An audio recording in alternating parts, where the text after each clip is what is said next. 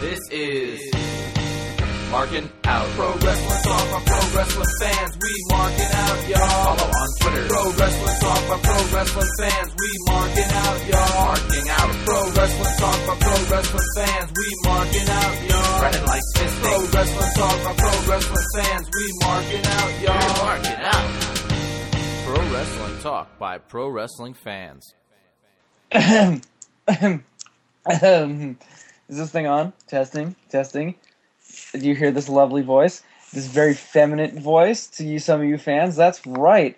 I am making a special guest appearance on this week's episode of Marking Out Pro Wrestling Talk by Pro Wrestling fans. I really haven't missed saying this. But anyway, you can listen to this and all past episodes because the Wolfpack players have been doing a AJ Styles phenomenal job of keeping this show going without me. Uh, you can listen to it on iTunes, markingout.com, and also Stitcher Smart Radio. Make sure you download the app on your smartphone. You can follow them on Twitter at markingout, where they live tweet during Raw and live tweet just in general never during impact. Uh, you can also like them on facebook facebook.com slash marking out. My name is chris. My wife's sitting here as well. Rachel say hello. Hi. and you really don't have to follow me on twitter anymore because i really don't even pay attention to it but if you want to and see nobody tweeting you can follow me at chris sweendog we are also sitting here with Dave the Rave, who you can follow on Twitter at Dave the Rave underscore mo. Dave, good evening. Good evening. And I think if you follow me, you're going to get the same uh, lack of tweets just like Chris. Yeah, yeah, but you know who you won't get lack of tweets from? This guy. You can follow him on Twitter at bttg161. Brandon, how you doing? I am doing awesome as always. Always great to be asked that question. By miss- me. Yes, of I course. miss I missed that intro. I know, I know. It's been a We're- we're- while. I know. We got to kick off uh, 2014 right, and I know a lot of people have been asking where I am, and where are my whereabouts. Yeah, where have you been? Well, right now I'm laying in bed, and that's all I'll let you know about that. Leave that to your imagination. Nope. nope, as she says. Uh, but anyway, no. Uh, Parrington, Parrington, Parent, Parrington. Parenting. That- that- that's in North Carolina, right? No, Paddington, Parrington, Paddington. Bear. Parenting, you idiot. Anyway, um, parenting has been a load. This is a late show, folks. So and, and I'm not. I'm not anyway, parenting has parent. I can talk. I swear. I'm not used to this. I'm not not talk used to talking this fast anymore. But parenting's a lot, and you know our normal time that we used to record the show wasn't convenient for me, so I had to take a step back Yeah, because I was shunned to the bedroom. because Rachel was shunned to the bedroom, but it's been a lot. And Rachel going back to work has caused me to be watching our son on Fridays. And, you know, all three of our schedules that record this podcast is just all over the place. And as I said at the, the opening of the show, that Dave and Brandon have been doing a phenomenal job of keeping the show going. Thank you very much. Yeah, that. so Rob, I listen. Don't worry. So thank you. But also, you know, I've been keeping busy working, working. Uh, carve your niche, as Dave promoted us last week, and I thank you for that. We're going onward and upward. You know, we are going to be getting into the studio. Actually, we're going to be getting to Liquid Studios with our buddy Dan behind the helm and recording a six-song EP that'll be released a little bit later in 2014. So keep available for that All right, for, for now, where can they check you out? uh, Facebook.com slash carve your niche and reverbnation.com slash carve your niche. Uh, wrestling wise, I got to talk a little bit wrestling wise because this is a wrestling podcast, right? Please do. Um, I've been keeping up with the product, not as hardcore as I would be if I was what if I was doing the podcast still. But you know, I'm still watching it. You know, it's it is what it is.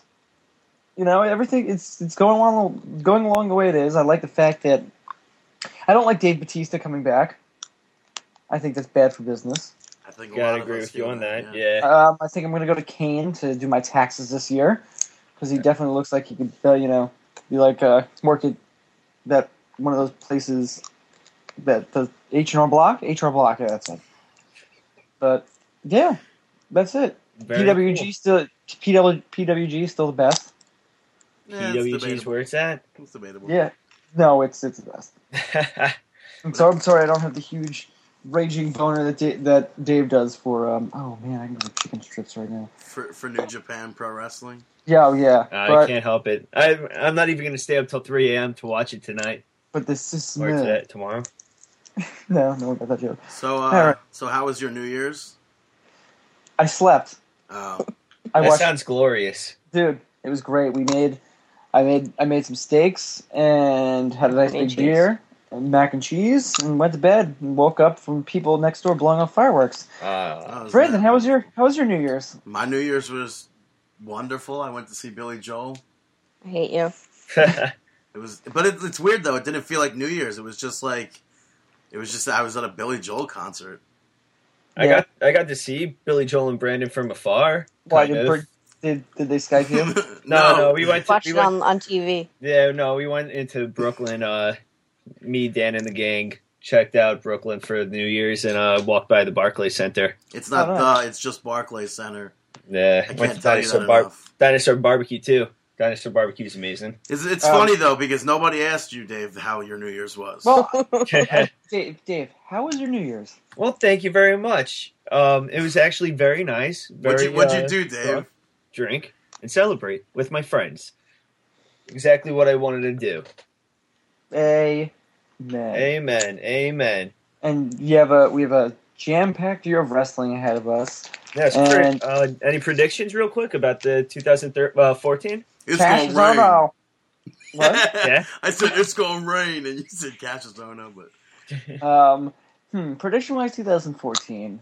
Um, WWE wise, I feel like they're in the right foot with the Shield, the Wyatt family. Um, I don't want, as I said before, I don't want Dave Batista to come back because that's another main event slot that they're going to take away from somebody that deserves it. Unfortunately. Yeah, um, I see them bringing up a bunch more guys from developmental. Alexander Rusev, for one.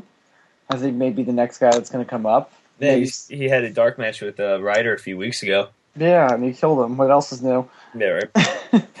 um, I see Zack Ryder either either going somewhere or getting fired this year. Getting fired. Get fired. We love you. Um, TNA wise, I could honestly, I tried to watch it last night and it was just that awful. it's difficult. I mean, I'm on the same page with you. I can't watch it. That Aries Sabin match was really good. I don't like the end of it. I Yeah, can't no, understand it. yeah. Um, and Ring of Honor is going to be Ring of Honor. All right, very Yeah. cool. So anyway, I will let you guys take the helms and Well, Chris, it's been a pleasure having you uh, help start off the 2014 year of marking out on the right foot. yes. Yep. And uh, same thing with uh, Rachel. Thank you for joining us, No problem. No and problem. thanks for uh, updating and speaking to the fans a little bit. Yes. Yeah, maybe uh, maybe maybe I'll come back for the entire episode for the three year anniversary. But uh, Yeah, definitely looking for your uh, forward to your full time return at some point. yeah, I know, and I Maybe. know. Uh, yeah, maybe we'll see about that. But anyway, maybe uh, this uh, episode, uh, me opening up this episode, we'll get some butts in the seats. yeah, hopefully. I'll have to send out some text messages after I'm done with this thing that I'm on this week's episode, and you'll get three more fo- three more listens. Yeah, that haven't listened since you left. Yep. But anyway, take the helms, guys. I'm gonna hang up the phone right now. Yes. you. Have a good night. Have All a- Rachel, you got that great- gerbil ready? That's nice. Yeah, so as Chris was saying, this is episode marking out 152. Dave, what's going on? Nothing, nothing. And as Chris said, it is the new year. Yes. That Ooh, was, that was kind of loud. I was expecting that to be a lot better than I guess we had planned it, maybe. I uh, mean, at least we had Chris opening up the show. I mean, yeah, that was nice. That was fun and This- dandy. yeah, this blower stuff kind of didn't go as planned. Well, that's because you went a little too hard on New Year's. Well, I, you know, I didn't think I was Nah, I'm not even gonna say what I was gonna. say. I mean, it was a reference to you blowing on New Yeah. Year's, so yeah. yeah, no, I was about to. Yeah, make a comment, and it would have been taken in the wrong direction. But but not everybody can be Hercules, right? Hey, not everybody, not everybody. Which, by the way, is the snowstorm that hit the New York area or East Coast or whatever. So Oh, that's what they're actually calling it. yeah, so if it does sound a little different to you guys, that's because Dave and I are on Skype. Yeah, we're going uh, old school, I guess. Hope oh, that's hilarious because TNA taped that for when weeks from now. Um, I don't know. Is anybody going to be watching weeks from now? I don't know. The horses. Does anybody have horse socks or whatever? Horse socks? yeah, the Billy Madison. What are horseshoes? Are there any horse socks? Oh, Is horse- anybody listening to me? Yeah. you- really, Dave? Yeah, I so thought you said horse horse socks. horse Like yes, horse socks. horse socks. Yes, big giant horse socks. So uh, yeah, so we have some comments on the 2013 Markie Awards, which were released. What was it last week? Two weeks ago, almost. Feels like four weeks ago. Yeah, but Dave and I put so much time and effort into this, and you guys, surprisingly, this got a lot more listens than we thought it was going to. It was only 13 minutes long, so thank you guys for listening. We have two comments on it. Uh, right away, the very first one is from Rick David. I love the Markies. I would have co- I would have commented after listening, but I listened on Stitcher. Anyway, your humor is right up my alley, and I love stuff like this. Don't think the effort wasn't appreciated. I know how much time goes into even short recordings.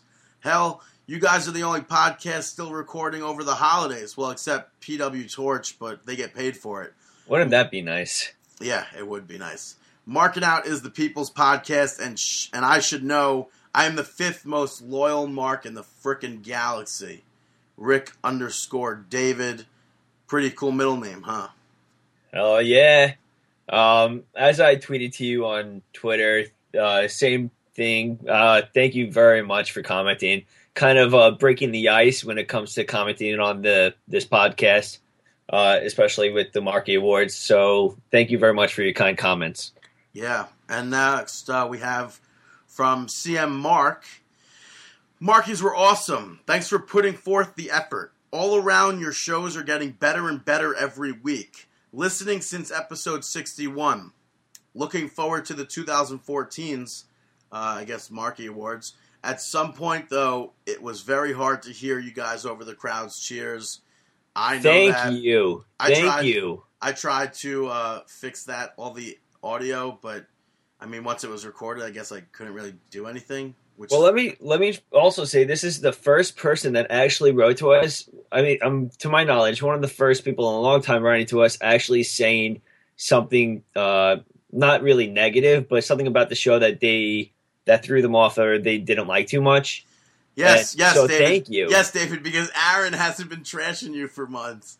No, that I don't consider. No, I mean when it comes to actually, I know, I know what you mean. I know what you mean. um because i'd rather hear something i could improve on it I, actually aaron i have improved on a lot of the things that he started off with when he first wrote into us so but overall i like seeing the negatives to improve on so thank you cm mark and thank you for uh, your comment Yes. Now uh, we have. Comments. thank you for being so loyal Yes, that's a lot of episodes. yeah episode 61 that's awesome dude Now we have comments and questions from Marking Out episode 151. You got those pulled up?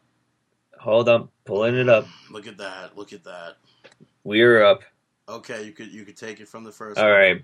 B Monte B wrote in. Great show as always, guys. But when is Chris coming back? Also, to correct you on Athletic Inc., now they are being called Team Elite, headed by Mondo. Don't include Nice anymore. Uh, thank you very much for uh, correcting us on the Team Elite Athletic Inc. Um, it's very difficult to keep updated on the events when you don't have the time to go to the events and you're just going based off of the what you read or catch on YouTube. Right. So thank you very much for helping us out with that. And I guess Um, as as you're gonna yeah. hear at the beginning of this episode, Chris was on it. So just to update you. Yeah, hope you're uh, you're still smiling about that one. Yes. All Um, right, want me to take this one? You said no long ones.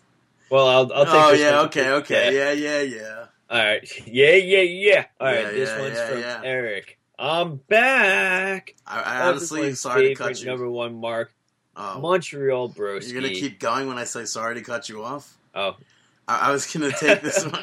I was gonna take this one just so I could say that, but oh, just Oh, to say I'm back.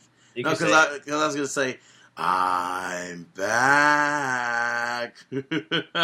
Like Kane, All right, now you Kane can continue reading it because Yeah. you, now you just made it. No, no, go! Everyone's favorite number one mark, Montreal Brosi. Montreal Brosi, sorry. Oh wow! Sorry, yeah, Major sorry. insult.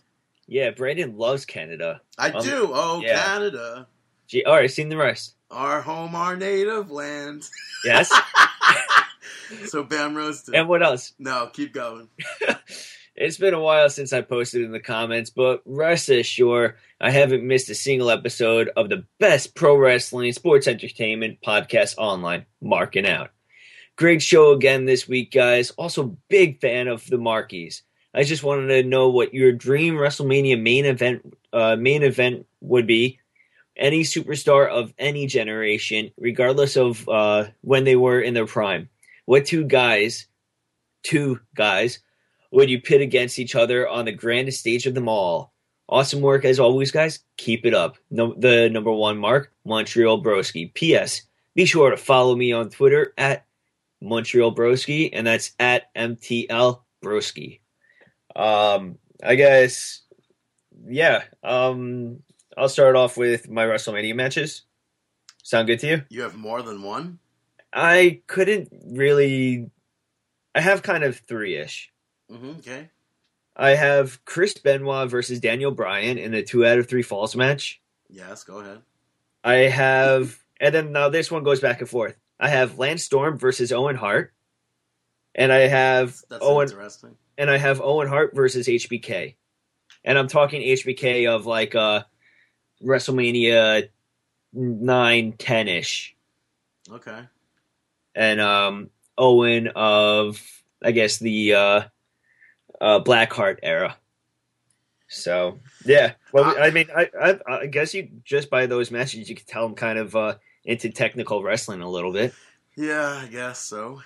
Yeah. Um, who would you pick? Honestly, I would just like to see, even, I mean, present day, obviously it can't happen, but I would like to see uh, Edge Christian versus the Hardy Boys again.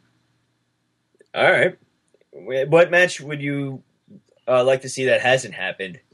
That hasn't happened, Yeah, that's never happened before. man. Well, I guess never happened before on the WrestleMania stage.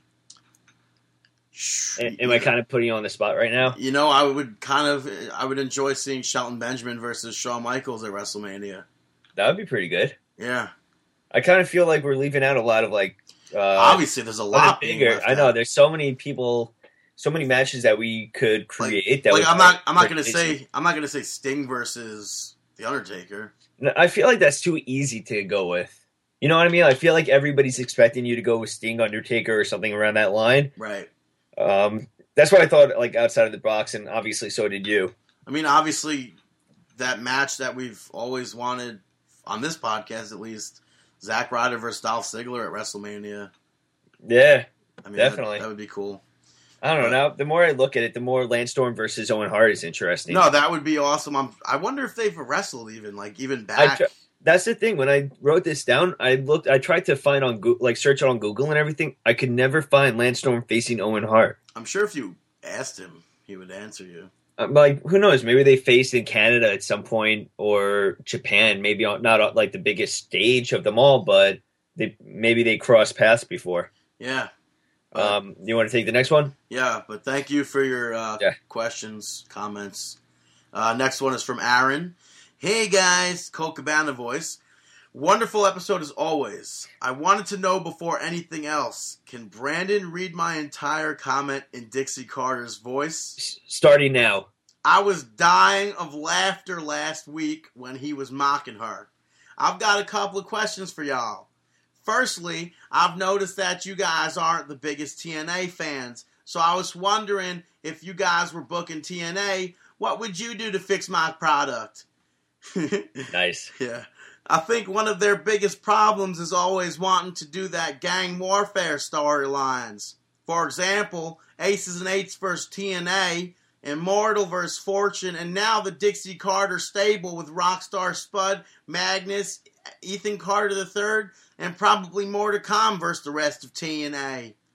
Secondly, as we approach the Royal Rumble, who were your favorite returns? For me, it had to be Booker T in 2011, Big Daddy Sexy Cool, Diesel, Kevin Nash in 2011, and of course, my favorite superstar that's never wrestled in TNA, Edge, in 2010. By the way, I have to cut my Dixie Carter off because she's, 60. yeah, she's obviously adding more to the question than uh, is there. So thanks, guys. Keep up the great work. The number one brand Brandon Mark, er, Aaron. Follow me on Twitter at AaronUST, y'all. Now get back down there, Dixie. What? All right. Don't say that when I'm doing Dixie Carter's impression. It's well, not we have funny. Dixie here. Yeah, I have Dixie hilarious. at my place. Oh yeah, I bet you do. Um, there's a lot of problems I have with TNA. Yes, I do love the product of pro wrestling, but sometimes it's the more the promotion and how they're promoting it, or in TNA's case, uh, case, cake, case, lack of promoting. I mean, they've had these one night stands, and they're not really doing all that much promoting for them. Um, I don't even think they mentioned them on the website. Uh, I could be incorrect, but I'm almost positive they're doing pretty much no promoting for any of the events upcoming. What was the one they recorded on Monday night? Is that for? Yeah, that was the uh, one night stand. Uh, old so that's going to be a TV. Or yeah, that, that's uh, that may be one of the pay i pay per views that you order through their uh, See, like, That website. makes no sense, dude. They're like, but the now whole, they also, but then they also have like Genesis upcoming on on Spike. right. Like they have all these other pay per views. Like I think, it's like- it's kind of sad to see like even on this past week's TNA, which I guess this will be our TNA talk right now. Um, this past week they showed a clip from TNA from de- like the middle of December, and Velvet Sky was wearing the same exact outfit because they filmed it the same time, I assume. That's nasty. So it's like that to me that's pathetic to have to have to film multiple shows all at once. Like WWE does it with NXT and that's completely fine because it's a small NXT. It's not even broadcast on television near us, if at all. Yeah, I, I agree with you with that. I also feel um as though they also focus a lot on the further pay per views, like the bigger ones, as opposed to the more upcoming ones. Like they did this with Bound for Glory, where they focused a lot on Bound for Glory, as opposed to the pay per view that they barely even mentioned that's going to be happening next week. Um, I also think that the lack of six side having the six sided ring is a big uh, um, I guess it leaves a big hole Yeah, in it's, TNA. it's, it's something that's disappointing. I actually watched um, Diamond Dallas Page had it, he aired an infomercial for the DDP Yoga recently, and uh, I was watching it, and they were showing footage of him in TNA, and he was in the six sided ring, and it's like something that you just see, and you're like, damn, that was like nobody did that in the United States at that Yeah. time at all, even still today. And That's the thing. Like no, nobody does it. it. It's so innovative. I mean, and it's just like such a cool concept to watch, and it gives you so much more. Um, uh, so much. There's so much more to do in the ring. So much more possibilities with a six sided ring. Yeah, I, it just doesn't make sense to me why they got rid of it. Um, I would honestly. probably, obviously, they. I mean, to me, I think they wanted to maybe. Obviously, the ratings weren't doing as great as they should have been, and they I mean, I- saw that and they were like, "Oh, well, Vince McMahon's getting tons of ratings. Let's switch to four sided ring. Maybe that's maybe No, that's their that- thoughts." But It's. I mean, honestly, they they are they should fire all of the writers that they have and Yeah. just start from scratch. Which is they sad, just press which is- reboot, start from scratch. it's sad because when Dave Lagana came on to their writing staff, we were like, "Oh snap! Dave Lagana is going to do wonders for them," and it's probably and no, he did. do- he has done wonders. As Yeah. in, I wonder what the hell he's doing. As in, I wonder if, how this was the worst year of TNA in all history. How I wonder how long TNA will actually sti uh, stick around for. Right. And Um, it's like they're even on this past week's episode, they have the Dixie Carter promo where she's talking about something and and they're like, "Okay, cut." And she goes, "Okay, we got it, y'all." And then like they they cut to a different camera angle as if like Big Yes. Brother's watching from the bushes wanking it to Dixie Carter. and she's going off to talk about something else. And like that's not that's not something you do in professional wrestling. Like I don't want to see a different camera angle like that unless it's something like GTV. Yeah, I, I have. I'm gonna step in there real quick. Sorry for. Uh, no, that's fine. I was off, done saying. But I I agree with you with those camera angles from like the backstage segments. The way that they'll have people co- having a conversation in a locker room, and you'll have the camera on the outside, like peeping through the door. But even even the fact that they had the actual camera shot on Dixie Carter, she's cutting the promo to the camera, and it cuts. You hear the guy say, "Okay, cut," and then it, It- switches to that backstage stupid TNA. It's like they want to make fun. They want to poke fun at themselves for being amateurs. Yeah, Um, I, I think like they've made a ton of mistakes, even with the how they had um, Chris Sabin defeat Austin Aries on this past Impact for the uh, X uh, X Division Championship. I thought that this was very stupid, considering Austin Aries just won it off of him, and Austin Aries would have done wonders for the X Division uh, Divi- X Division division. yeah, and it's a cheap, pathetic way to have done the ending of that match. Oh, the the ending was completely awful. But once again, this is kind of like showing us that you do not care about the X division uh, at all by putting little like if Austin Aries carried the X division, which he can and he has, it would give us a lot of faith in the X division. But there is no X division. Exactly. They don't have an X division. Um, AJ Styles returned, but you know what? Nobody cares anymore. Nobody cares. Right. Sam Sam Shaw made his re-debut as kind of like a Dexter serial killer ish person. Keep on looking at Christy Hemme. Um, the theme song doesn't fit him. It's he's okay. He's he's okay in the ring, but the theme song doesn't fit. The character is the gimmick is pretty cool, but realistically, where is it going to go? I mean, even if TNA had a good product to watch, I probably wouldn't be able to watch it because I hit a wall when it comes to pro wrestling. If I watch it too often, I hit a wall and I cannot stand watching wrestling. That's I- the last thing I want to watch. I think the biggest steps that they've done in 2013 to make their product better, they got rid of Hulk Hogan. They got rid of anybody. Well, no, they got rid of Hulk Hogan. And the next big thing that they need to do in 2014 in order to make it to 2015 is get Dixie Carter off television. and get rid of Sting. Get rid of all these older wrestlers. Yeah. They're unnecessary anymore. You sh- they serve their purpose for the last five years or longer. There's no point to have them on television anymore. Beating Sting in 2014, 2013 doesn't mean jack shit. I mean, let's face it. The only reason that TNA is on TV is because they have uh, a good backing of money. If take that out of the entire equation, and they have a promotion that's no better than PWG uh, or Ring of Honor I wouldn't Or- say or- PWG, though. Or any other. I would say they, they don't have a product that's I- I no better say- than any other. Well, no, uh, I would say out there. Well, I don't know about that. I would say I, would say TNA is worse off than like I would put PWG before before TNA. Yeah, but that's what I'm saying. Without the backing, they would be uh, at the same level or below all these uh, a lot of other promotions out there.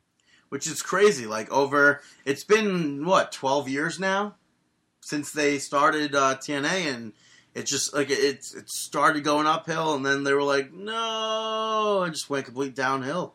I mean, I guess now's the time to bring it up about now AJ talking about TNA, AJ Styles, Ring of Honor. Now AJ Styles is going to be wrestling for Ring of Honor. Um, actually, if you're listening to this tomorrow, which would be January fourth, if uh, January fourth, AJ Styles is going to be making his return to Ring of Honor, uh, facing Roderick Strong in a match. Um, this is in addition to seeing Kevin Steen versus Chris Hero making his return and Rowdy Roddy Piper. Um, so it's kind of different to see Roddy Roddy Piper there, but AJ Styles in Ring of Honor making his uh, return there. Uh, apparently, this isn't. Uh, there's no no like um contract between TNA and Ring of Honor. There's no uh, verbal agreement. There's no nothing. Like there's not. They're not in cahoots. Imagine if there was like a, a, an agreement or something with like TNA's like, "Hey, come come down with us. We'll, we'll sink your ship as well. Like you're sim- you're sinking ship. Let's do each other. Like, I mean, let's one- sink with each other." Is what I was. Trying Okay, to say. honestly, Ring of Honor is a sinking ship, as you just said. If they did combine the two promotions into one thing, no, then no, it would get viewers. There's no way. It would. There's no way at all, but it would get more viewers than they are now I don't. I can't see that. because maybe for the first month, because for, people for as shitty as Ring of Honor is right now, they have good things in Ring of Honor, but they're not great. And you can't put something that it's like putting two chickens with their heads off Plus, I can't in see the if same place. if that ever did happen. I can't see a lot of the Ring of Honor people agreeing to uh, Right. To that work. and agreeing to uh, be a face on TNA because that also may mess up your chances at WWE. And there's a few uh, Ring of Honor people that are trying to get into the WWE currently, so it's going to ruin that. Uh, just on a side note, AJ Styles is also going to be making his, uh, I guess, uh, return or in-ring debut at House of Glory in Ridgewood, New York, on February 15th, tagging up with uh, American, uh, American, Amazing Red to take on the Young Bucks. So that's going to be very cool. Check it out, houseofglory.com, February 15th. Yes. How about Um, yeah. getting? Let's get to that second part of the. Yeah. Uh oh. Yeah. Well, second part, did you just lose everything? No. Uh, yeah. oh, so yeah. the- wow, in- in this re- is all on Aaron's question. yeah. So in regards to the Royal Rumble favorite Royal Rumble returns, um, for me, I would have to say in 1997 uh, when Mil Mascaras, I guess, made a very long. Uh, I mean, it's not really a return because he didn't stay, but uh, Mil Mascaras being in that Royal Rumble was fun for me. Uh, Wasn't that all he did? He was just in the Royal Rumble. Yeah, I think that was like he just walked. Yeah, he just in like walked in, did a little, and then did a high flying across he body a to the crossbody, outside. Yeah, yeah, You know, eliminated because- himself. Yeah, because that's always the best move to do in a Royal Rumble match. well, I Cross think body to the outside of the ring. I think the commentators even made mention like, "Oh, he must not realize like you can't go over." And I think after that, he like tried to go back in, and the refs like, "No, no, no." Yeah, you, you- maybe it works in Mexico, but not not in Royal Rumble. Right, but uh, and then uh, my other three, I have uh, Mr. Perfect and Goldust in uh, the Royal Rumble 2002, and I have Karma in 2012. Um, you actually have a lot of well, my picks. My picks would be Mr. Perfect in 2002 and Goldust, uh, both of his returns. I have Goldust in 2002, and then I also have Goldust in 2013. Yeah, I mean both. Uh, well, Goldust in 2002 led to something a little bit more quickly. Well, even not even leading to everything, the initial impact. I've always been a fan of uh, Goldust. Yeah, Same I thing mean, with Mr. Perfect. And once uh, that Shattered Dreams production hits the screen, the gold flakes kind of uh, fall to the ground. It just like really, I don't know, something you just start to mark out a little bit. yeah, I mean, 2013 Markie Awards was for one of the the his go his 2013 Royal Rumble appearance was Yeah. in that. So, but uh, And I'm- and Mr. Perfect, I wish that that 2002 run was a lot uh, better Yeah. than what it was. should have been should have been champion. Hell yeah. Now, uh, what about favorite Royal Rumbles in general? Um, I like 2000. Uh, there's a few other ones. Like I always, I don't really have a specific Royal Rumble that I like. I mean, Right. I like the 2001, 2001, but like I like the older ones too, where I know I used to watch as a kid and see. As a kid, I didn't really know too many of the wrestlers, so seeing a lot of these new gimmicks and characters come out, which is was just very cool and interesting. Especially seeing when they had wrestlers from uh, Japan or Mexico or even from the past. Right. So it was it was just very cool for me, and I always enjoyed the Royal Rumble as one of my favorites. I like when they always showed the uh, the little uh, clips of them talking smack before the Royal Rumble, and then the countdown to the uh, to the to the actual entry. It's just it's a very exciting pay per view. Yeah. I mean, I remember. yeah. What about yours? Well, I have Royal Rumble 2000 written down there too, and I remember watching that actually in like scrambled vision back when we were kids. Remember that stuff? Like when you go to the pay per view channel and it would like come in all scrambled. No. Yeah, a little bit. Yeah, so I remember that. Uh, 2004 was a favorite of mine with Chris Benoit winning that, and then uh, 2006 with Rey Mysterio winning was a favorite Rumble of mine. So uh, that's it All for that question, I guess, right? Yeah, I guess um, all good choices. I mean, overall, Royal Rumble is my favorite. Yeah, you could go ahead. Also, also, I, I wish that they bring back the theme song. which what what theme song? Uh, the Royal Rumble, like the old school Royal Rumble uh, uh, music that they used to play. I don't know. I'm not gonna hum it because it's not gonna sound like anything like it. But Yeah, but you know who was good at humming and hummers? Wow, Dave. Brendan and right, Brendan. hilarious. Biggie Langston writing into us. Five, five, five. Brendan, are you faithful to our our relationship? Let's test it with uh, FMK with me, Eric Rowan, and Ric Flair. Dave, you can answer too, sweetheart. He doesn't say sweetheart. All right. Go ahead, Dave. Answer it. Why? Well, he wants you to. No, it says Dave. You can answer too, as in go. Well, two, as in like T W O. So you go No, first. it's not T W O. It's T double O, and you can go first. Ladies first, Dave. Uh, I'm gonna plead the fifth. It's all you. No, you can't. No, I- don't well, do I it, won't- I Dave. don't Come want on. I don't want you. I don't want you to offend Biggie Langston. I'm not going to offend Biggie Langston here. Go So ahead. No, so David, go ahead. faithful- So then you're not faithful to him. No, it's not being faithful. Dave, go ahead and do it. So you are faithful to him. Dave, go ahead and do it. Hold on, I'm confused right now. So Oh, are you not faithful to him, or are you faithful to him? I was not. It's it's it's a a, a moot Wait. point. It's neither or. I'm confused though. But you just said that you are faithful to him. No, I, I didn't say that. So you're not faithful to him. It, it's neither. It's neither nor, neither or. Which is it? I don't it's, know. It's neither of them.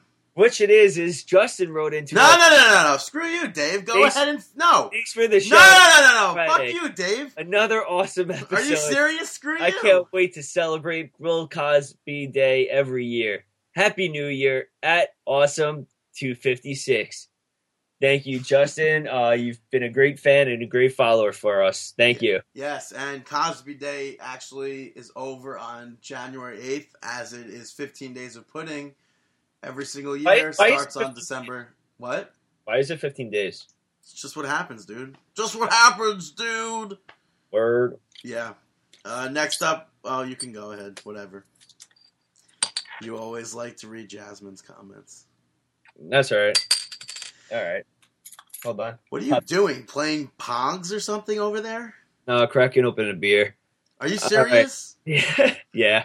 That's bullshit, man. Why? You wish you had one? No, because you're like being an asshole right now. Because I cracked open a beer? Yeah, and laughed about it. Uh, no. All right. This one's to Jasmine. No, Hey. from Jasmine. All right, fine. It's from Jasmine. hey guys, I'd like to start off by wishing you guys a happy new year. Thank I'm very you. curious to. Could I finish it first? I was saying thank you. you, you want to respond? Okay, no. Brandon wants to respond to her now. I'm very Yeah. curious to hear your thoughts on the segment that ended Raw this week, which involved the Wyatt family and Daniel Bryan. I just want to know where you guys see this going. Thanks for the always amazing podcast. I look forward to many more. At reverse and Imsaj. and Sa- oh that works. And Sa- and I've been saying that for weeks. And and Sa- And Imsaj. and massage And Imsaj. and massage Yes. and massage Reverse and and massage. No. That sounds like a sexual position. Oh my goodness. Yo, the reverse and massage. It, it does. Yvonne Etniage. yeah. Uh, thank you. Happy New Year to you as well. Hope your New Year was very a lot of fun and safe and all that fun stuff. Um, as for the end of the Raw, do you want to talk about this now or later? No, we'll, We we'll, talk about we'll Raw. talk about yeah, we'll talk about it when we get to Monday Night Raw. All right. So your excitement will just have to build and build and build. And last but not least, we have from Jason Linick. Hey guys, happy 2014. Looking forward to another great year of marking out. I don't watch very much TNA, if at all, but what are your thoughts on Magnus? Is he a good champion? Is he someone you would like to see jump to WWE if the chance ever came up? Thanks, guys. At Jay Linick on Twitter. Happy 2014 to you as well. Um, TNA Magnus. I'm always a Magnus fan. I think he has a lot of talent. Unfortunately, um, I just don't. I can't get behind TNA as a product at all. So even with him as champion, it's not really doing that much for me. Um, and I, I would be very excited to see him jump ship to WWE, but I don't know I where wouldn't. he would go. He's not great of a wrestler. I mean, I'd rather see a guy like Drew McIntyre uh, succeed over Magnus. Right, because Drew McIntyre is good and Magnus isn't so great. Eh, I think We- Magnus nah, is dude, good. we, we've seen this recently that it's like, eh. Well, that was in his match versus uh, Sting, I think. Yeah, well. I mean, Sting what- just see what happens when you wrestle the legends, brother. Yeah, you end up sometimes coming out to the match drunk and stoned, What is like Jeff that? Hart, like Jeff, Jeff Hardy when he faced Sting. Oh, right, I remember that. Do you remember that? Because he doesn't. I do So that's very nice. Um, thank you for your comments, questions, all that fun stuff. Biggie Langston, always a pleasure. Uh, Happy New Year to everybody. But let's get on to some SmackDown. Yes, let's open up with the badge, shall we?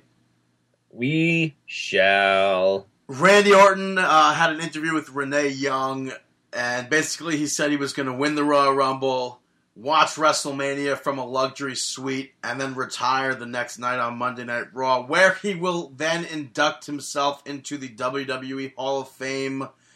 Is he allowed to do that? I don't think so. Yeah, I I don't even think Randy Orton could do that. I don't think he has that that uh power, that much power in there. Yeah, Dolph Ziggler end up uh, ended up coming over there, said that he'll be the one to stop Randy Orton.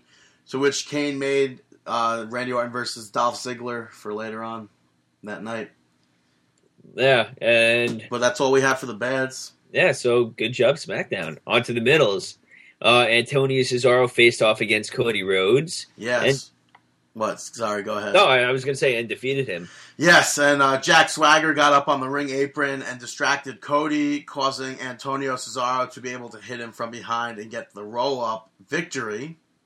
Uh, I kind of, I do know the answer, but I don't know the answer at the same time, or I wish I, I wish I didn't know the answer. What's Is- the question first? Is to uh, why they're making the champions lose all their matches, other than have, or yeah, why they're making know- them, other than to have obviously Cody Rhodes versus Goldust at WrestleMania. Exactly, and it's coming to it. I mean, I'm gonna assume that they have a match at Royal Rumble.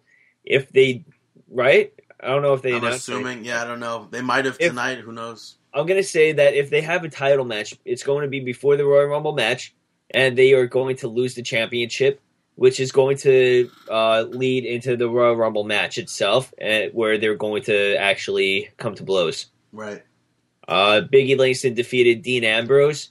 Yeah. To If- me, Yeah, what were you gonna say? Nothing. No. no, I was gonna say it was not that great of a match. To me, I just, I it wasn't believable to me that Biggie Langston was gonna defeat Dean Ambrose like that. So it's just, I, I, I tried to look at Biggie Langston as a viable competitor, but it's just. I, I can't be the only one that that hates Biggie Langston. I really can't, right? I think it's just that. How do you do you like guy? Uh, do you like that entire that entire question to you would have not have sounded good. yeah, Um, do you like do you like like wrestlers that are the power wrestlers? like who? Brock Lesnar. I'm a huge fan of Brock Lesnar. Of then, not now. Yeah, like of then. Batista. I like Batista. That's weird that I said Batista. But Biggie Langston's just like. It's probably because he's short, and he's got like the giant muscles. And to me, it's just like a Napoleon complex with him. That's what it seems like to me. I could I could understand that because he is a lot smaller than uh, a lot shorter than a lot of the other wrestlers he's stepping in the ring with. And he needs to work on his facials because he always looks like he's chewing gum. Which Please never say that. That's a thing, apparently. no, seriously, that's like a thing. But if I don't know if he's got like Tourette's or something like that, but he always looks like he's chewing gum, and he's always got a smile on his face. That needs to change. If you're gonna be a beast, a dominant force in the wrestling industry, you can't smile I I agree. I don't think a power like a unless you're trying to look like psychotic, which I- that's I don't- not what you're going for. I don't think a power wrestler should be allowed to smile or do commentary. Yeah, and I was Or- gonna say he should have somebody else speaking for him because Yeah, uh, hello there, uh, this was a bunch of malarkey, and it's like that's I mean, don't get me wrong. Okay, he could if you he could let's play good- Skip It with Dolph Ziggler. All right, but he could cut a decent promo. But that doesn't that but No. even a decent promo doesn't help his case as a power wrestler. A power wrestler is supposed to be one that is feared, that is not overlooked for anything. And Biggie Langston just does not meet up to the power wrestler standards. Right? Um all right, with that being said, let's move on to the goods. Uh opening of SmackDown, we start off with John Cena. Uh, John Cena wants his rematch for the WWE World Heavyweight Championship, but the Shield interfere, and then all hell broke loose. Yeah, they ended up jumping him.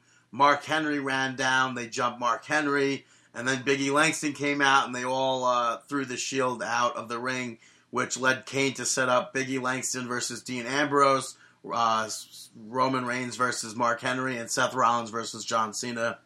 I thought that was a, a good uh, opening segment. I think it's always fun to have opening segments where there's a ton of brawling. It's just it just really gets you pumped up for what you're about to see. It gets you excited, and it really gives you a taste of what's going to happen. Yo, if if I wanted to, I could cut what exactly what your sentence was just then and make it sound so bad for you. I guess. Oh, I know for a fact you can. You could do that for like any show. You could. Oh, I, I love big brawlers, and uh, then you went on to say how Don't I love when everything explodes. then don't forget about the stuff about power yeah, and facials. So yeah, actually, you're the one that said facials. yeah. But I have you saying it so many times, so Well, I just did say it. twice. So now I could just Uh oh. I could splice in you saying I like facials. It'll sound like you saying that you like Now? facials. Yeah, hilarious. Uh, up next, we had the Wyatt family defeating uh, Jimmy and Jay, the Usos. Bray Wyatt ended up after the match hitting uh, the sister Abigail afterwards. Like I said, on one of the Usos. I'm not sure which one because, like Michael Cole, there's no. I have no idea which one's which. Are the Usos? Are, are we starting to get off the Plateauing? Uso? Yeah. Are we Which- starting to get off the Uso train a little bit? I'm not. I think WWE is, which is exactly what we what I said. I believe Is with it- the tag teams that WWE it goes like up and down where sometimes it looks like they give a shit about things and then sometimes it looks like oh yeah let's just throw the Usos to the But that's the that's the thing that's really confusing is how they get on with the tag team and then they'll get off of them really quickly, or not really quickly, but they'll steadily have them plateau. right We've seen this with prime time with prime time players well where they've had right after around SummerSlam where I mean, yes, Darren Young came out and everything at that time, but they were really over with the crowd and they they used it to the potential. Um, they even had around that time John Cena facing off against uh, Darren Young in what was a good match, but that's why and prime and but primetime players had that potential, and then they just plateaued. The Usos they built them up, built them up. Now they're teaming with CM Punk and all of that. That's plateauing. They even had right back uh, the Real Americans. The Real Americans were over huge. They still are over huge, and now they are st- beginning to plateau out. So they really have to be careful about everything. yeah and speaking of plateauing out uh, primetime players defeated Rybaxel it's like they're they're putting on these matches that are good but what's I mean, don't get me wrong, gonna I'm- happen I'm I love watching the tag team matches. I've been a fan of tag team matches Okay, since you know, like Dave, Steiner Brothers. Stop, and- stop acting like you're the only fan of tag team matches. Why are you? Uh, y- y- um, uh, uh, um, uh, um, uh, uh, yes, of course, I'm a fan of tag team matches. Oh, That was, a terrible. That was a terrible impression. I'm not even going to say who it was. That Yeah, was I- I don't know God awful. That was god awful. I apologize, Uh, folks. That was terrible. Dolph Ziggler ended up having a match against Randy Orton, uh, courtesy of everything that didn't happen. I'm actually, I'm, I'm, I'm actually very embarrassed that that last impression happened on air. But uh, yeah, that? I'm not telling you. I'll tell you off air. But uh, Randy Orton ended up defeating Dolph Ziggler when uh, after the match, uh, Randy Orton beat down Ziggler and uh, did the DDT to him off the barricade, which kind of leaves me to think. Uh, well, to me, I think where do I stand on this stuff? If a wrestler beats up his opponent after the bell rings and he's awarded the victory, where where do you think should happen with that? I think that if the referee cannot control the situation, uh, reverse the decision. But even after the match itself ends, right?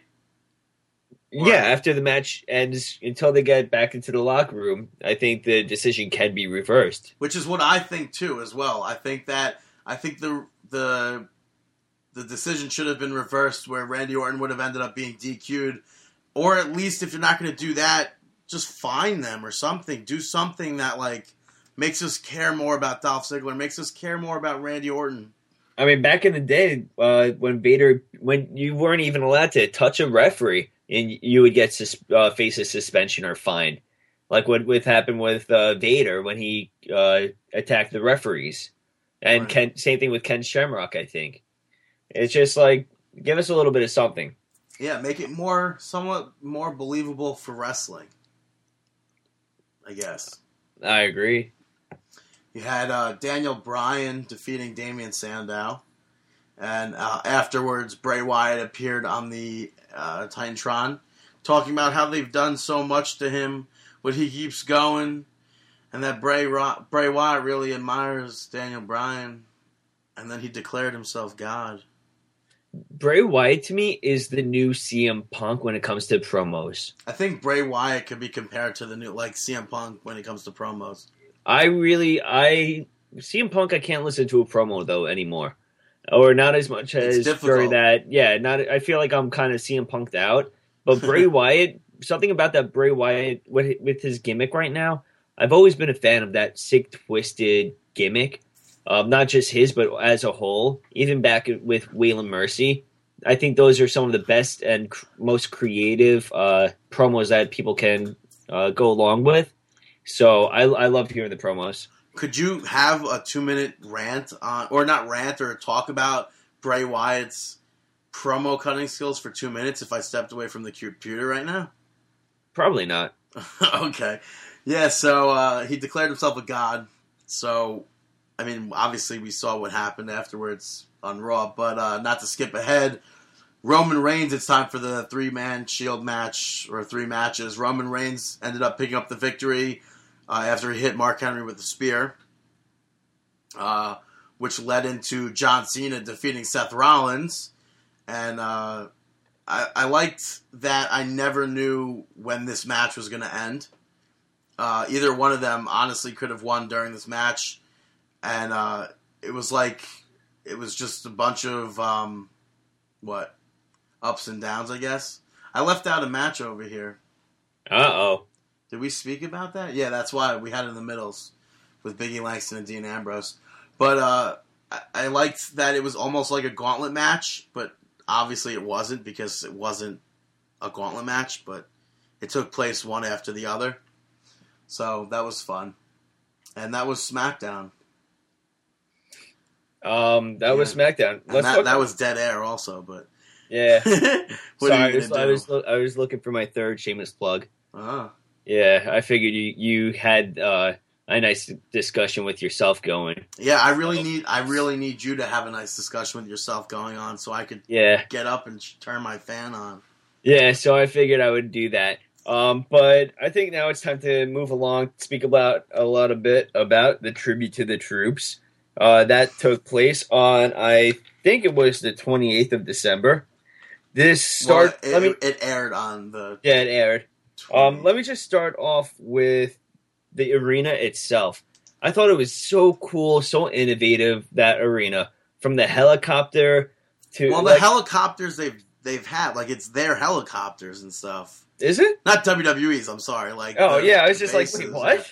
Yeah. no, it took place at the Joint Base Lewis McChord in Yeah, uh, but I think Tacoma, that's so Washington.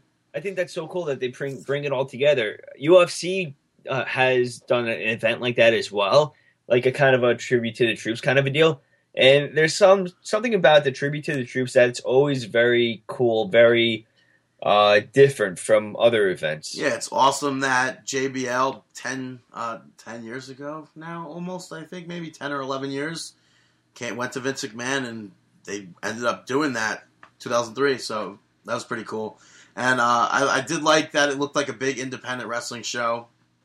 Uh, the entranceway was an airplane, which we I don't I mean we've seen similar things like that before, but it was pretty cool. No, I gotta agree with you. Yeah. Um, I do wish they would go back overseas to do it in Afghanistan or Iraq, but I guess I don't. I guess you know no what? I, I. I do like the fact that you get to uh, um, entertain uh, the people serving the country all over the place. So I'm okay with it. right, yeah. Um, I mean, there's there's so many. So, uh, which we love. Thank you very much for uh, defending this country and serving.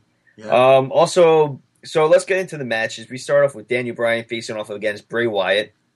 yeah. Uh, I I thought that this was actually a very I I thought it was very entertaining. Yeah, it it ended up uh, Bray Wyatt lost because of a DQ. Yeah, uh, the Wyatts interfered, And so DQ. CM Punk ran down, and then Vickie Guerrero made that a tag team match, which led into Daniel Yeah, Bryan The thing, let me just interfere real quick. I really thought it was weird that she made it Harper and Rowan versus Bryan and Punk, as opposed to Harper and Bray versus Bryan Punk or Rowan versus Bray versus Bryan and Punk.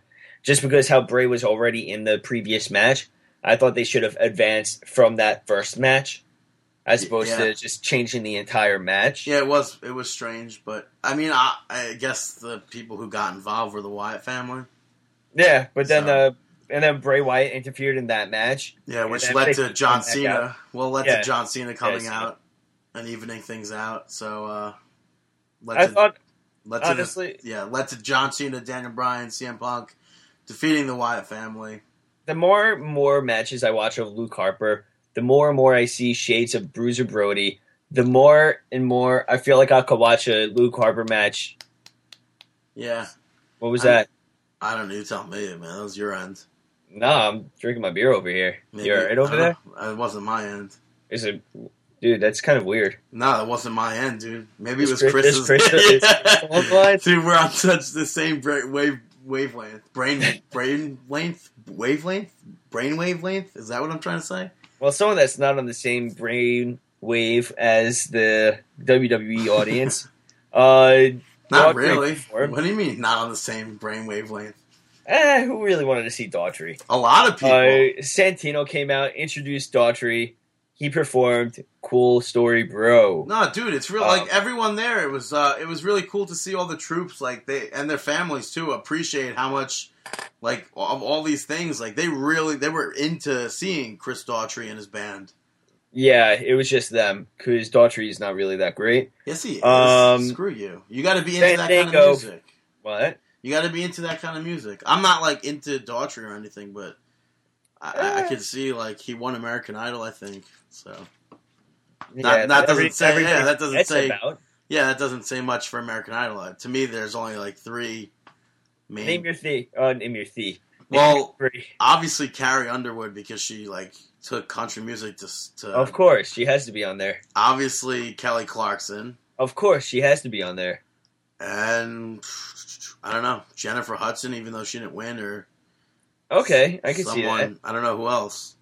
Um, what about Constantine? I mean, he's doing he's ages. Yeah, he's all over the place. I think he was About even you just talking performing. I think he was performing live tonight out on Long Island doing a cover band or something. Uh, who's the? Oh man, uh, Scotty McGreery. Right? Even though I haven't heard much from him recently. No, but he he made it uh bigger than Yeah, he uh, did. uh and B- bigger Clay than Aiken. Ruben. Nah, Clay Aiken Uh, made it pretty Ruben, big. Ruben Stutters. Clay Aiken made it pretty big, even though Ruben Studdard won that season. Which is weird that we're talking about American Idol, but that Yeah, just shows how old we are, right? Yeah, right. Fandango faced off against R Truth. This match lacked everything. Um, I was not entertained with this match. I- I was entertained when during Fandango's entrance, Daughtry's drums were still out there, and he jumped over them. that was actually pretty cool. I like I, I rewound that like several times to see if I was seeing it correctly. I actually thought for a slight second that would be kind of funny if he his foot caught the drum set and he kind of just face planted. Yeah, that, that's But- not funny. That's like why would you hope for something like that? I didn't say I hoped. You were like, I was hoping. I I, I, I, was wishing and hoping. I would have laughed at that. yeah, but Um, Jeff Dunham- lost. Yeah, Just to say that. Jeff Dunham went out there, performed. is it just me or is Jeff Dunham done? Well, the Bella Like- twins introduced him. Let's Yeah. just say that. Okay. And honestly, I don't find Jeff Dunham funny at all. Me neither. Like I did find some of his jokes funny, but Like, he performed a comedic, like political version of "Twas the Night Before Christmas." yeah, he brought up Obamacare and But- very uh Honest, like that was not. I, I don't know, man. I don't know. yeah, if, Jo- Jeff I don't know if I don't like ventriloquists or. He was he was funny around the time Dane Cook was funny. I was noticing a lot of like the doy dot the dasket doll with him. Heh, No, like honestly, like I, I've always wondered how, like, well, that's from Doug. I- I'm assuming a lot of people know that if they're listening. If not, there was a show on Nickelodeon called Doug, and one of the episodes, Doug wanted to be a ventriloquist, so he had that, and the guy taught him the door, or a book taught him the doy dot the dasket doll. And say that ten, 10 times fast. no, but I was like, I always try and listen to ventriloquists to hear like how they pronounce their B's and stuff, and I heard it. I heard the the D's, and I heard him pronouncing it like the doy dot the desk, basketball. So to me, I don't know. I don't find ventriloquism so cool. But All uh, right, Brandon hates. Yeah, Jeff I don't hate. I don't hate Jeff Dunham. I don't hate ventriloquist acts. But Big Show came out, which I kind of thought was maybe disrespectful, but uh, came out. He interacted with a puppet and told Jeff Dunham he needed to stop his act because he wanted to perform. Which I don't know if it's Uh, disrespectful, didn't- but it's funny. I didn't find it funny at all. Yeah. I I think Big Show's just on the card because he's been doing the tribute to the troops for so long. Yeah, but Big Um, Show he defeated Damien Sandow. He's actually the biggest failure of 2013 Big Show. Big Show. Yeah, in my mind, he was the biggest disappointment of 2013, and I think Big Show is looking at retirement soon because there's not much else for him to do. Did you not see those uh, internet rumors? I guess you'd say for the Royal Rumble.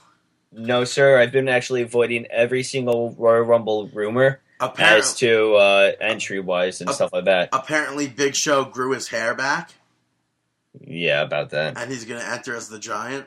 Yeah.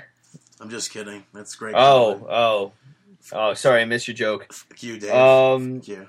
yeah. So Big Show defeated Damien Sandow, and then Cena, Daniel Bryan, the entire roster came out doing the yes chant to Daniel Bryan's theme song, Yeah, they were all and set the crowd, set the crowd, crowd home happy. It, I thought it was a cool way to end it. Those are always Yeah. kind of interesting and fun to see the WWE superstars breaking kayfabe I with just, the fans. I just wish that NBC had a longer time slot for this episode because they didn't air all the matches that were taped. Yeah, I was actually going to ask you if you wanted to cover the rest of the matches, um, and talk about it, but Do you have the rest of the matches or no? I mean, I didn't write them down. I Yeah, so watched. I watched like one of them, but that was it. Where'd you watch it? My website, dude. Oh, yeah, it has the. all- I, I didn't realize you had a matches. website, dude. I didn't realize. yeah, it has all the matches in between. I like the fact uh, that Sandow. Actually, I might as well talk Hit- about that. when he hit underneath the ring. Yeah, no, I thought that was really funny. Why did you not like that? No, I liked it. I like the fact that John Cena saw it and started laughing. Yeah, Um, all right, my website where you can watch it is watchwrestling.tv. Uh, this website is sick. WWE shows TNA. can I cut you off? Can I cut you off? Watchwrestling.tn uh dot TNA. No, Watchwrestling.tv. I was gonna say, can you do two minutes on this website? Um, I guess nah, not. No, of course not. They didn't pay me for it. But that was tribute to the troops. Tribute to the troops. Now it's time to talk about Monday Night Raw. Monday Night Nitro. That's right. It's Monday Night Nitro. We have And a lot of beds. A lot of beds. Yeah. A lot of beds for the last Monday Night Raw of 2013. where do you want to start with the beds? Right at the top. at the beginning, yes. The opening match, the opening contest, CM Punk versus Seth Rollins. That works because my screen can't see that. There we CM go. CM Punk defeated Seth Rollins, but uh, to me, I thought the match. I thought the match was decent, but there were Oh, obviously yeah. there was a lot of miscommunications. I guess maybe. Yeah, there was a few botch botches in the match. It was very. It was just like they weren't communicating very well. There was a botched corner spot, a botched running spot. Um, it was just a little bit sloppy. and it looked a little bit dangerous at times. Um, I was very happy to see CM Punk do the Welcome to Chicago, which we haven't seen him do in a little bit of time. Is that the the move in the rope? Um, no, no, that's the the double underhook backbreaker. Oh, okay. Yeah, very simple, but that's like one of his signature moves that each I haven't seen from him in a long time. I didn't realize that every wrestler had a, name for every move they did. Dude, independent wrestling. Yeah. um, but yeah, uh, it, it was kind of like it did fall sh- uh, fall short from what I was hoping this match would be. Uh, even CM Punk said, which was kind of weird and crazy. it was odd. Yeah, it was very odd that some fan wrote to him on Twitter saying congratulated him on such a good match to end the year, and CM Punk responded saying um, something around around the lines that it was awful. Well, he he called it garbage. Yeah, he's yeah, that's what it was. That the match was garbage. So very weird. Yeah. Um, we also had Which I believe that was their very first time facing off one on one in WWE. uh, Yes, yes, I can confirm it, Michael Cole. That was their very first time. we have confirmation on this. Well, Michael Cole did, so. Okay, sounds good. Um, Booker T celebration is also in the bed. Are you surprised? No, you shouldn't be. He wanted to have a Spinneroonie party. Yeah, and then Man. Wade Barrett uh, came at came had a rising podium. I like the fact that it lifted up now. It gave it something No, no, different. No, listen, it gave it something. It, it was different. It's still a God, terrible, terrible thing that doesn't belong on television. Have him do matches. Have him at the current time, you're watching a man's career go down the toilet bowl. Yeah, But as we've said many times, the only way to build up a superstar at their level is to crush them and then bring them back up. using my my logic. So, I mean, and we have seen this so many times. Dolph Ziggler being one of them, Samoa Joe being another one. We have seen this used in the past where they are crushed to pretty much nothing in the rankings. yeah, we even saw So- Red Pepper. Yes, that is a fact. Um, yes. Those trucks are terrible. It's 2014, folks. You thought they'd stop? No, unfortunately, they did not. Yeah, that. Don't do that. You're not rip torn. nice. Uh, Triple H welcomed back Brock Lesnar and Paul Heyman to the WWE, and nobody cared. Can I just say that it took it literally, literally took 10 seconds from when Triple H introduced it and when Brock Lesnar's music hit. Do you know yeah, how stupid that was? I did like the interaction with Mark Henry though. Well, uh, first of all, why would Triple H be the one that welcomes him back, especially with all their I- recent history between them? I guess because they just put it all like now that Triple H, I don't know, Triple H was in the authority role in the past, so it is different. But maybe he just got over it, being old and not being able to get in the ring. Um, but yeah, I was okay with it. Paul Heyman announced that Brock Lesnar wanted to be the WWE World Heavyweight Champion. Brock grabbed the mic and said that he deserves that number one contender spot just because he's Brock Lesnar. Then he went all Howard Dean. He yeah he challenged anybody. Well, not not at that point, I don't think. But he challenged anyone in the back to do anything about it. Mark Henry stepped out, got beat up. I thought this was cool though. I like the fact that Mark Henry sent Lesnar like, into that the was- crowd, That was kind of it was so. and, and then ta- he got tackled through the barricade, and then got nailed with an F five. But was it not pointless? No, it was very needed because it showed that Brock Lesnar is still But it doesn't powerful- show him. We've seen this already. It's like we've Yes, seen fan- him do this with Mark Henry. yes, but fans are fans are stupid and they don't have that attention span. They probably forgot that they have done this before. I forgot that they've done this before. I mean, this. I think that this was a necessary thing to do for Lesnar to make an I impact think, on I his think uh, it was return. stupid for them to do this with Mark Henry. Who else would have? Uh, I could agree with you on that. Big Show. Yes, I could agree with you on that as well. I would have rather Well, seen Big I mean- Show in this role as opposed to Mark Henry, seeing that Mark Henry is being uh, built with Biggie Langston and potentially uh, feuding with him at some point. Although I guess the reason Um, why they possibly didn't do it with Big Show is because he was at the house show up in Canada. Yeah, that's why a lot of wrestlers didn't appear on Yeah. Raw, such First as John all, Cena, Randy I Orton. was, I was going to leave that to the goods, but this was a Monday Night Raw that, to me, for the most part, was really good. where John Cena and the WWE World Heavyweight Champion Randy Orton weren't even on it. So, Which is very weird because it's the last Raw of 2013, but it still and your shows. champion isn't on it, and neither is uh, Your I guess one your top guy. faces. Uh, uh, but it's like it just proves that this company can work without these guys being shoved down our throats week in That and week does. out. Except. WWE's gonna be like, oh, that didn't happen. We we have Randy Orton, blah blah blah. He's the current champion. Of course, he's great. Yeah. The other bad that we had was the match. Uh, Eva Marie, the Bella Twins, and Funkadactyls facing off against Aksana, Alicia Fox, Kaitlyn, Rosa Mendez, and Summer Rae. You write your notes backwards Uh, yeah, I know. every single time, dude. I'm telling you. no, I just flipped it. I don't. I don't like reading the uh, winner as first all the time. Oh well, to the turn. No, keep Yeah. going. yeah. Um, yeah, I there was no interest in this match. Why? What's the point of the Bella Twins not tagging Eva Marie? Well, that Like, why didn't that's they? like to me. We kind of saw the return of heels and faces in the Divas division, kind of. Okay, but then okay, hold on. So they did not tag Eva Marie, the Bella Twins. So she tags in Cameron. Uh, very hard. Cameron gets in. It was just like, "Yo, what's up?" I feel And then terrible by the way. I laughed at that on Twitter. Yeah. I did too. And then Eva Marie gets out of the ring. no, who was I she laughed. standing? Who was she standing next to? Right, Who was she? Please, Brandon. Who was she ta standing next to? right. The Bella Twins. Right after they refuse to tag her hand to for the uh, the official tag, she's standing next to them on the ring apron, even making it even more ar- awkward that I don't even think anybody else would notice this. Can we can we make that a new word? Which awkward? Arkwood, Arkwood, Arkward. Arkward, Yeah, if I could say it again, Arkward. Arkward.